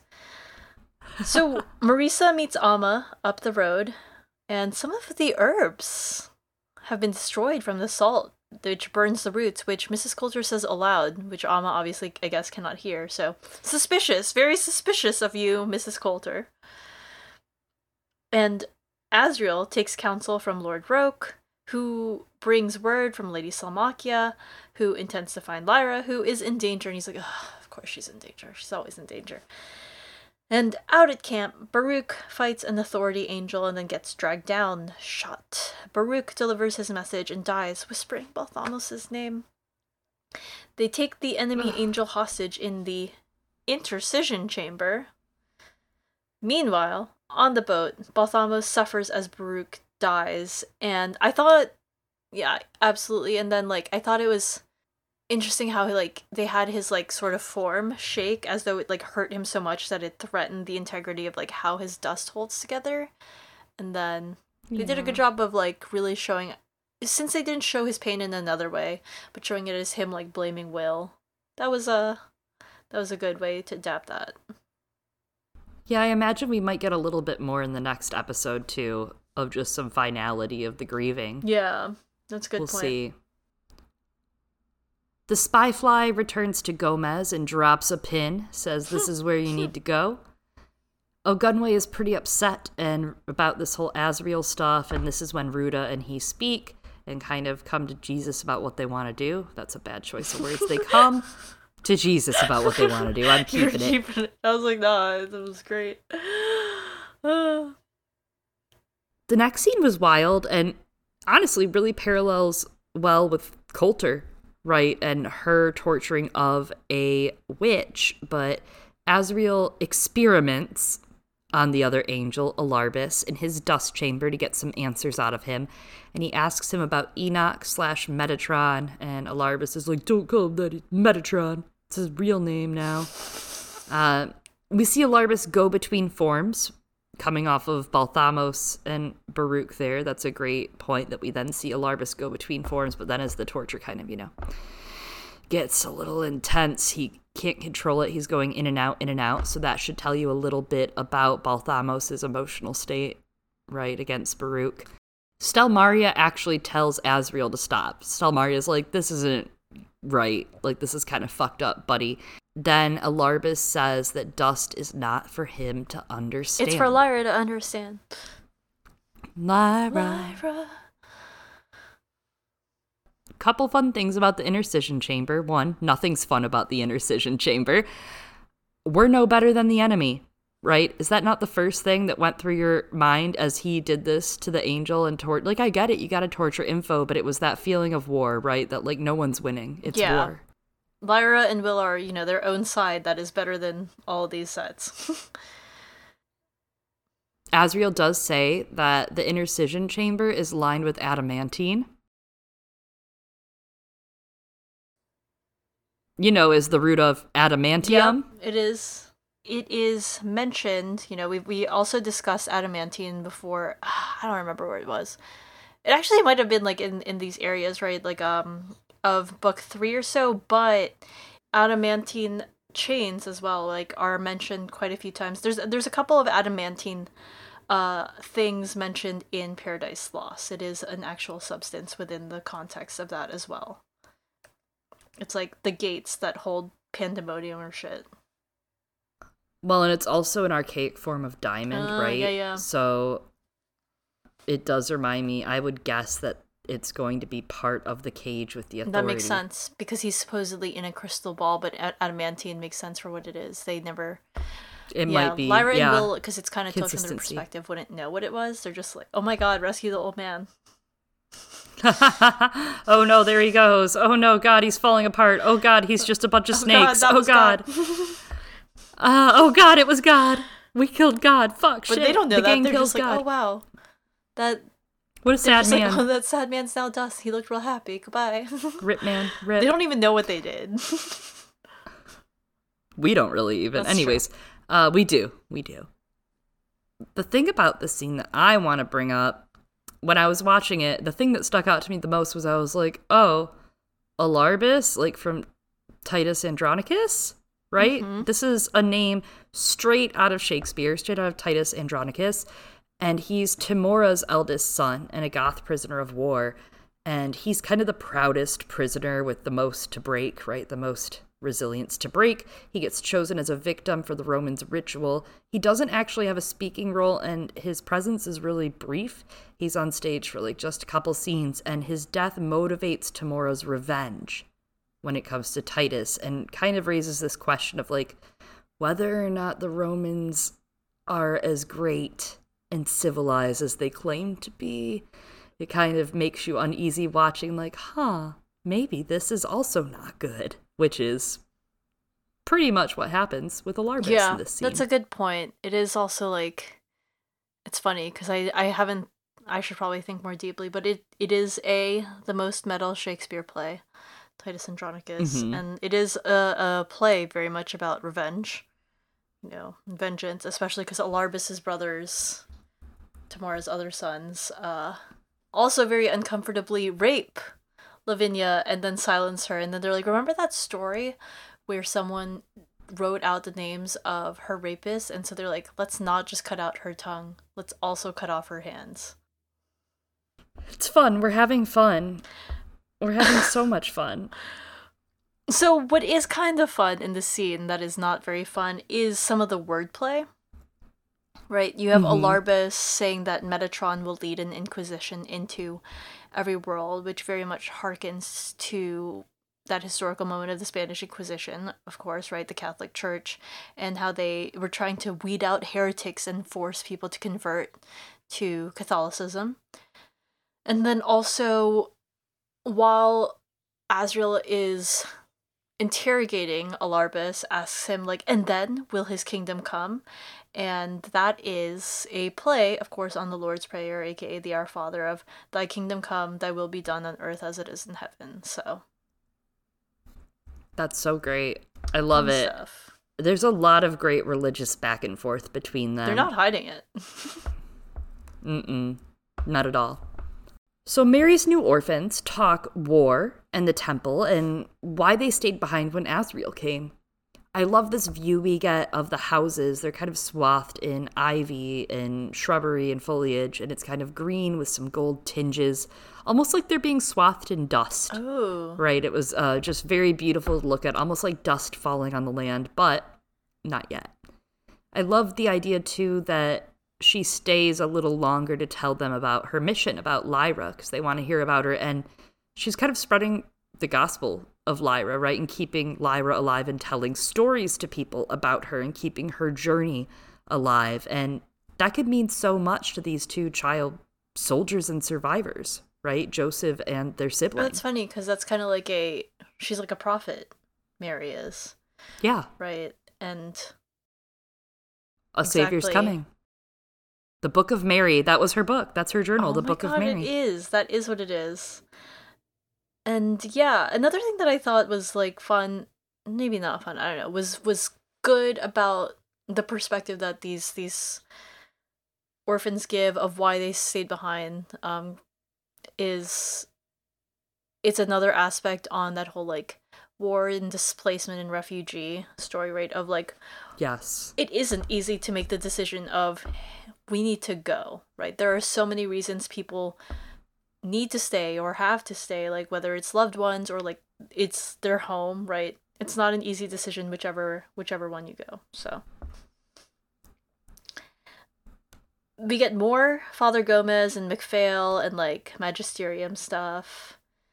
And then we have Will and Balthamos being sad, and then Marisa and the monkey are watched by Ama, and then we get the magisterium again with the soldiers and Father Gomez seeking Lyra. But now we have a Gallivespian spy aboard. Trinity from the Matrix. I those were fun though. Have seeing the little Gallivespian like uh tuning in. I love Yeah. it. It made me so excited. There's a little bit more Gallivespian too on the rewatch. I had to Yeah. rewatch it to kind of like contextualize. I'm like, there's a lot of Gallivespian in these first couple episodes already, which is great because I feel like it doesn't happen so soon. You get a little bit in the Asriel chapters, but you don't get all of it up front. So Yeah, they've done a good job of putting all the pieces on the board. Yeah, especially because as we've talked about, they have so much to Oh cover. my gosh, yes. So I can't really be mad about a lot of these adaptive choices because I'm like, you have so much book and weird shit to do on screen. Father MacPhail stares off in the distance some more with his demon, looking very ravishing and but also I love his And then- demon. I don't know why I find that lizard so cute. She's very beautiful, Yeah. right? I just like her colors. Will, Iorek, and Balthamos approach the cabin in the hill and come across Ama, who picks up some herbs, some herbs that will wake Lyra. Balthamos signs he helps translate their mission to find a girl, the girl. Then, of course, Iorek is like, conveniently, I cannot come with you because the plot says that I am not allowed to continue with you. So you go down there and deal with it. And then Iorek, you know, goes to chill before eating some people Yeah, later. it makes a little more sense in the books because they're already being attacked that Iorek's like, I gotta stay behind. Mm-hmm. Yeah. It was funny. It was It- fine. yeah. Uh, I was I was definitely missing the weight, no pun intended, of the bears here. I agree.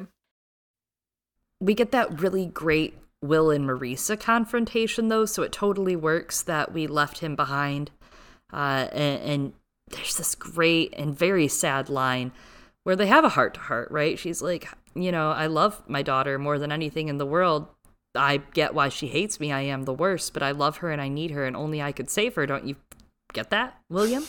Uh, and she says to him, that bond, it stretches, it transforms, but never breaks. The line from here to here, heart to heart, she points, matters more than any line in nature. It's primal, it's beautiful, it overwhelms all other things if you let it. I love this compared to the beginning of the episode with some of that talk of bond between Baruch and Balthamos, right? That talk about that love that they have for one another. And this bond here, and I think it, it, it parallels the ultimate break to come, right? Like Pan and Lyra. That's a, a connection mm. that, you know, the stretching and transforming. Does it break? I don't know. It's something we explore in the Outer Companion trilogy as well. And I'm interested to see how Pullman wraps that up and what he thinks yeah, about it. it's a question, really, like what Mrs. Coulter puts forth here. It's kind of like a an argument, and I I'm not sure I believe it. You know, based on how Mrs. Coulter treats her child, which I think is interesting because a lot of the series is about like, can you go against your creator, and it's a it, it it's interesting when it's put in the context of like the parental abuse that Lyra has suffered. She has suffered. So, and we also have this discussion, right, where where Mrs. Coulter points out Will's strength. And it comes up a lot in these two episodes. And of course that idea of, you know, his name is Will and as we joke, free will, but also it is about free will. That is what the series is about. That is what is signaled by the consumption of the fruit of the tree of knowledge free will right and and that idea of strength and it's very likely that pullman characterized will as he wrote him based on some of this dialogue from or some of this text from Paradise Lost and his strength because you can really see how this this embodies him. So here's that quote of like all is not lost, the incomparable will. And here will is capitalized. It isn't always, but here they're talking about, you know, like one's will, you know, their intent slash I don't know, that shit inside of you. But anyways, all is not lost, the inconquerable will and study of revenge, immortal hate, and courage, never to submit or yield, and what is else not to be overcome. Yeah, and that rolls really well into the next scene as well. Really will into the next scene. Oh my god. We get so much with Asriel talking to the council about the subtle knife, right? About its meaning and about how to destroy the authority with the knife. And they discuss the Lyra prophecy. Mm. Asriel goes a little, okay, a full Stannis on this, right? That he's like, Lyra doesn't matter. No one fucking matters to me except killing God. Like if I if my daughter dies in in spite of it, that's too bad right? Just kind of says he's going to sacrifice all. And I have to say, they're doing a really good job of that tension with Asriel because he's really a full on prick. Yeah. In these two episodes, he's a total asshole, and it's perfect. He's willing to risk Lyra. He's willing to risk all these things, like having a heart or a soul. Uh, but it's going to show such a huge change for him at the end of the season. And I had to keep that in mind because I'm like, wow, he's coming on hard. This is great. This is awesome to watch him be a total himself for once. And I think it's good because it will give him a little bit of a turn mid season and end of season for him to right some of those wrongs. Yeah, Steph's that same guy who yelled, everybody's special in the first season, right? like, as you said, huge prick. And especially because he yells it at the kid he kills, you know? And yeah. Except for you. it's, that's right, except for you. Well, that kid was special in a different way to Asriel. And yeah, part of it is also, as you said, like he changes, but there's a little bit of him lying to himself, especially with Lyra, that we see in, even in this episode. And I just thought this speech and the rhetoric around it, phrased with the comp- constant repetition of like, if I have to do X thing, I will. If I have to do this other X thing, I will. And like, it, he keeps saying, I will. And I, I just like the word will and how it's used in this series really stood out to me and how it's coming back to you know, Will Parry, and again that focus on free will and revenge and etc. Yeah, it's a great cycle in Paradise Lost that they're really pulling for this last season. I feel like they're putting a lot of Paradise Lost in already. The next scene is the angel in the dust chamber once more, and Xaphania confronts them. They share a great back and forth where they both kind of call each other hypocrites in a couple ways. But Xaphania prevails in the conversation because Xaphania is working towards a greater good. Although Alarbus is like, but what if I am too? Huh? I'm like, you ever stop and think about like, that? I have not. I did not stop and think about look, that, Alarbus. Look to your sins, Xaphania, Alarbus says. Xaphania's does. Like, that's the whole point. Yeah, that's why she's here or fighting. Well, and like we said at the front, right? It's not, you know, it's not justice, it's vengeance for her. She's the last of the rebels, right? The last survivor of the last wars, really. She's seen the times that they've tried, and this time she believes they can pull it off. Thankfully, she has protagonists like Will on the case because Will, Balthamos, and Ama are out there trying to get Lyra. They approach at the very same time that the Magisterium does, right? And we'll come back to them in just a few because first, we flash right back to Asriel, where Salmakia reports back. This is crazy. This is me, a noted Gallivespian lover, favorite people, reporting in that we got the lodestone yes. resonator, and it's very interesting how it was adapted. In the books, the description is a dark gray stone of magnetic iron ore, a lodestone, with kind of like a short length of pencil on a stand of wood, operated by using a tiny bow whilst pressing points on the stone's surface in a manner similar to playing a violin. So it's changed a little, right? It's not perfect. It's a lot smaller, at least the Gallivespian version is, so maybe we'll still see their version. It's a lot smaller in the books. However, it really makes sense how they did it with Salmakia's face forming in this kind of dark matter right? Uh, it almost looks like dark matter that they're controlling, and her face forms, giving them information. And it does look like Asriel is tuning a frequency and playing with some knobs out of frame. We don't get to see that. So interesting how they've put it onto a screen and translated it. I had no clue what to expect other than some tiny little thing with a bow. This I, yeah, I thought this was fantastic. I actually really loved this, and it was one of my favorite parts of the episodes of seeing how they imagined the lodestone resonator. And yeah, it, it looked like I don't know some sort of dark matter, but it also kind of reminded me the movement of it of the specters.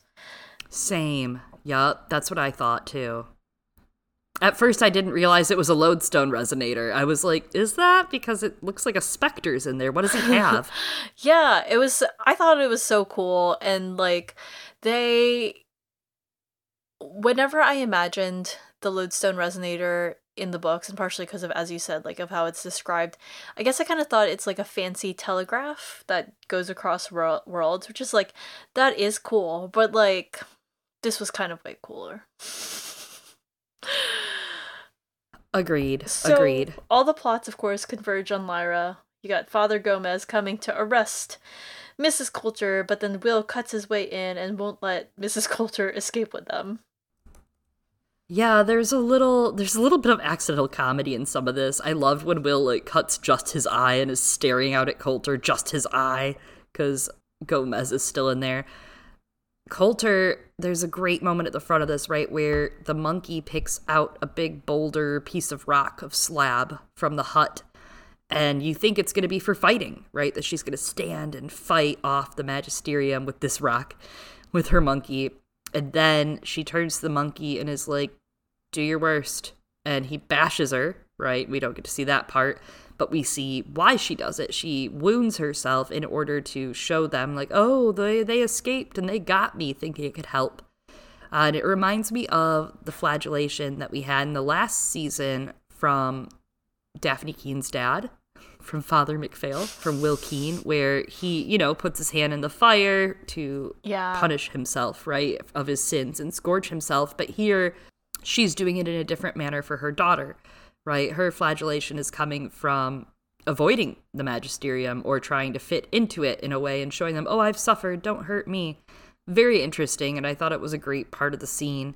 Then there was this line that comes up, right? Because Gomez kind of has this talk and he's like, look, it's great you're keeping her alive and safe, but what are you really keeping her safe from? She's just gonna die, so isn't this just a pathetic life? Like, why not just kill her and be done with it? Because to kill her would be an act of love he said, which to me, when I heard that, it was great because it's setting that groundwork that, like, no, to kill her isn't an act of love. To die for her is an act of love. To die to give her a better world is an act of love, which is what Marisa ultimately finally comes That's to choose. That's a great point. Yeah, of how it ties into Marisa's storyline later on. Absolutely. It's it's a really flimsy argument because he's like, you know, let her die so that she never has to experience pain or hurt, right? And that's mm-hmm. exactly what the the story is arguing against. Whether it's you die literally or you die figuratively by never experiencing life because you are afraid to ever experience hurt. Yeah, that he he talks about this image of what what could be more beautiful than that? What could be more sweet than that of like, I don't know, Lyra dying in her mother's arms. And I'm like, I do not think that is first of all how Lyra wants to go out. That is literally probably very low on the list for her. Uh, but the image of it is reminiscent of like the Pieta, right, of the Virgin Mary holding the body of Jesus, right, especially with Lyra having that messianic storyline following her. And also, there is no good justification for killing Lyra, especially her mother doing it. Uh, but it is in other stories, right? I think that they bring that up as a really interesting point in regards to avoiding certain fates for their children like for example that is a big plot point in beloved by toni morrison which i mm. think it is mm-hmm. a completely different argument and story than what is happening here and historically like infanticide is a thing especially in religious sure. yeah, context yeah. like it's not this is not i mean when you think of where he's coming from from the magisterium there there's lots of infanticide, right? Greece, Rome at the height of their culture, even God, Japan, China, India, British government. There's just always so many stories about infanticide and getting rid of you know, being overburdened with children. So it's interesting because it's yet another little hypocrisy being highlighted about the magisterium, right? True. Who is generally, I would say, pro quote unquote life, unless, you know, it's of someone that costs them yeah. too much money. Jesus was like pro, all- you know, let the children come to me, and they were Yeah. like, mm, fuck them kids. Very In regards to some of that comedy, though, I do think this one was intentional. Of like when Mrs. Coulter, after you know bashing in Father Gomez, and then going to the other room, is like, "Oh, great, you're here, Will. You came back. I knew you would come back for us." And Will's kind of looking her at her like, "I don't know who us is. Excuse you." I love that he left on his own terms and he was like, No, I'm leaving, fuck you. But he knew now that he was in there how to measure, right? You see him with the footsteps. Yeah, Just like he says earlier that he's counting, he kind of counts the footsteps a little when he enters. So he's seeing how to cut back in so that he can get Lyra. The plan was never to take yeah. He's like too. escaping with Lyra, and Mrs. Coulter's like, "Oh, great, we're all going together." And he's just like, "No, you're not coming." And because he denies her that, then she makes the knife break with her sexy motherness. She's mother. Right, right. And like I don't know. I don't know if I'm like again too ingrained with this version of this moment from the books that's been with me for like 20 years of you know like in the books it's because he's looking at Mrs. Coulter from afar because she's all the way over there because shit's blowing up all over because there's a huge battle happening right now at the same time and he's able to abscond with Lyra in the distraction, right? But Yeah, it's a little different. Uh, it was a little more comical than intended, I think, for me. yeah. This is subjective opinion. Like when she puts a gun on them, oh my god, I was laughing so hard.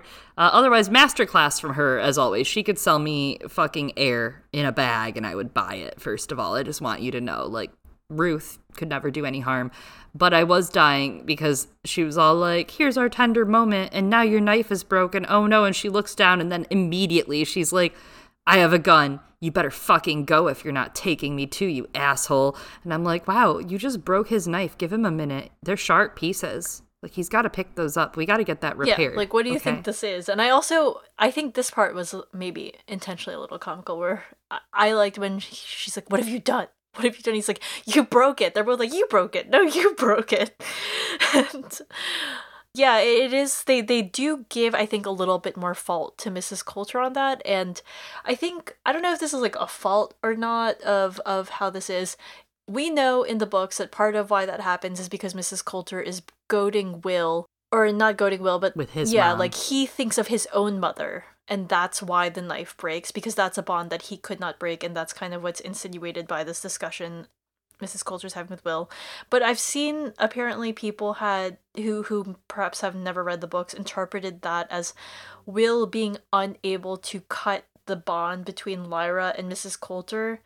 I think that's like a valid int- interpretation of what we get, you know, thinking like death of the author stuff, but I yeah. I don't know. I think I struggle with that interpretation because of, like I said, you know, the abuse that Lyra had at her mother, and also even like if you think about it, not to give too many spoilers away about the outer series, like even Marisa's old relationship with her mother is a bond that Yes. is broken. It is. Some would say severed. Some would say it's an umbilical cord that's choking her. We just Right. don't know. Well, another comedic moment is then Salmakia stings Coulter, like shuts her up, stings her, and becomes their guide. That made me laugh as well. which I do think is intentional. Yeah. but where is Chevalier Tialys? I don't want to talk about it because I'm worried about. I'm worried.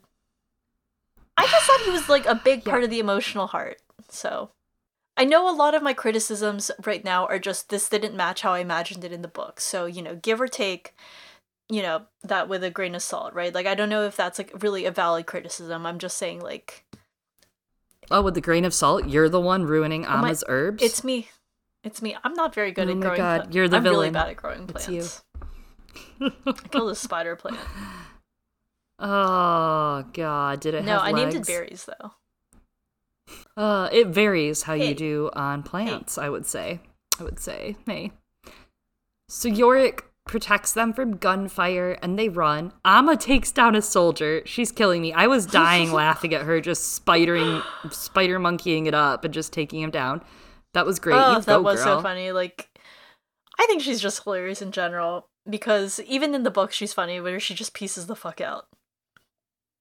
She promised Will she was like Yeah. gonna stay safe and out of the way, and she's out here fighting. I uh I'm glad Iorek got to tear some shit up with these soldiers real quick and protect them. Again, contracts, gotta pay Joe Tandberg to do something this season, so it's smarter to bring him to the front now. But now that we're not really in the Himalayas, they've changed the location of the hut here. I was kind of disappointed. I was like, where's his bears? Where are they going to go when they decide their land has melted because of Asriel? Like you said, we're missing some of those Asriel effects because of his holes in the sky. So I'm hoping we'll get maybe some sort of adaptive choice of this and get to see where those bears go. Yeah, it might be a discussion or something that comes up. I don't know. Bears are Yeah. expensive. It's also get it. like a real question, you know, in real life about polar bears. Yeah. I guess we just don't know where they go yet. That's what's happening Die. right now. Ugh, I hate this world. I want so then another. we have Asriel arriving in the intention craft to Mrs. Coulter's cottagecore bachelorette pad. Uh, he heals Lyra actually as he comes in the window. Yeah, he like cared. Yeah, He was like, fine, I care about my daughter for a second because I'm supposed to. And as we saw him in the intention craft, he had to actually really hype himself up. And like you said earlier on, like he had one thought of, he had to cling to a thought. Oh, yeah, it was Right, his and- daughter. It was Lyra in that moment, thinking she's in danger, although she always is. But she's gone. She's already gone. The, the last scene after that is Will and Lyra lying hand in hand, side by side, with Pan curled up in between them, right? Right in the Ugh, nape, right in the collarbone. Yeah, it was very sad, very beautiful. And I didn't really see, when I watched it, I just saw them as separate scenes. But on rewatch, I'm actually seeing these scenes as very connected because not only is he worried about Lyra, but then if you look at the next week stuff, which we won't go too much into today because I'm sure we'll be chatting next week about it, there is a clip that shows Marisa's with him. So he brings Marisa back, which tracks with the books. Uh, but he brings her back, even though he couldn't get Lyra, even though Marisa pisses him the fuck off, as we're going to see the rest of the season. They really irritate one another. He still saves her from the magisterium, right? And from whatever would happen to her by the magisterium and by the authority members that are there, saves her from Gomez's wrath when he awakens from his little concussion. So his concussy, I don't know. Oh my God. But I think that's uh it's really important, right? Because then you flash to something so pure and beautiful, Lyra and Will, when Asriel and Marisa are fucked up. They have a fucked up toxic relationship, but they do have something in one another and their hearts for one another. hate sex. And he couldn't bear to just and hate sex. They're the giant shadow behind Lyra and Will, right? Like they are like what goes wrong when not that beautiful pure relationship of innocence and etc. They're they're the experience side of things and kind of seems like a dead end right now for them, but stay tuned. It'll get worse. There, there is somewhere for them to go, and it's all the way down. It never stops. Suffering forever together. Yeah, very, very Just like no us. exit. Um. Oh, okay. Well, shit. Aw. And yeah, it's. I love this scene, this ending scene with Lyra and Will. I think it's good that they're showing that connection between them, and even like Pan jumping into Will's coat. I was like, oh, that's intimate. hmm And Yeah. when they were They're so close. yeah. I'm curious if like Commander Ogunwe is he gonna give some love advice or be like, what the fuck is going on with you and this woman? Because actually, in the books, he's the one who who brings Mrs. Coulter back, but there is something touching of how Asriel's like, oh, fine, I'll bring her, I guess. in this version. Yeah, it's kind of like it's that opposite. So you see this very sweet, precious, precocious intimacy with Will and Lyra, but then you see like by that same token, you're looking at him. It's like I don't know, like a deeply when you know someone, you have a relationship, a bond that's lasted for years. So much that like even if you're what you're feeling of them in the moment is overridden by that relationship. Right? Yeah. Like you. Oh, and me. okay, interesting. Um, Just kidding. maybe maybe not like us, but okay. oh, like me and my mom. Uh, oh, like okay. like she could call me and I could be really annoyed, but I'll I guess sometimes I'll still talk to her. Yeah. Yeah. Well, there were a couple of other things in those like in the coming weeks trailer and I had some thoughts, but I think I'll just talk about them in the coming weeks when they air. Yeah, because we have weeks to come, right? Yeah. Next week, we'll be coming back Oh. to discuss the next two episodes, episode 3, episode 4. So keep an eye out on your feeds for when that yeah, lands. when it lands, just like the intention craft. And where, like that intention craft, will it be landing, you ask? Well, to keep up on things if you like want to keep up with any announcements that we have, etc., whether it's about His Dark Materials or our Song of Ice and Fire coverage, whether it's about His Dark Materials or our A Song of Ice and Fire coverage, you can find us on social media at twitter.com slash girlsgonecanon, that's C-A-N-O-N, or you can, if you have any thoughts, right, like I about your reactions to the episodes or what you're looking forward to, you can send us an email at girlsgonecanon at gmail.com. Yeah, make sure you give us a like, follow, and subscribe at your favorite podcast streaming platform, whether that's Spotify, Google Play, Apple Podcasts, Acast, Stitcher, Amazon Podcasts, Audible, you name it, we're on them all. And somewhere that you can definitely always find us is on Patreon. That's patreon.com slash girls gone girlsgonecanon. And patrons in the $5 tier and above, the stranger tier and above, get bonus episodes every single month. This month we are covering George R. R. Martin's novella, The Ice Dragon.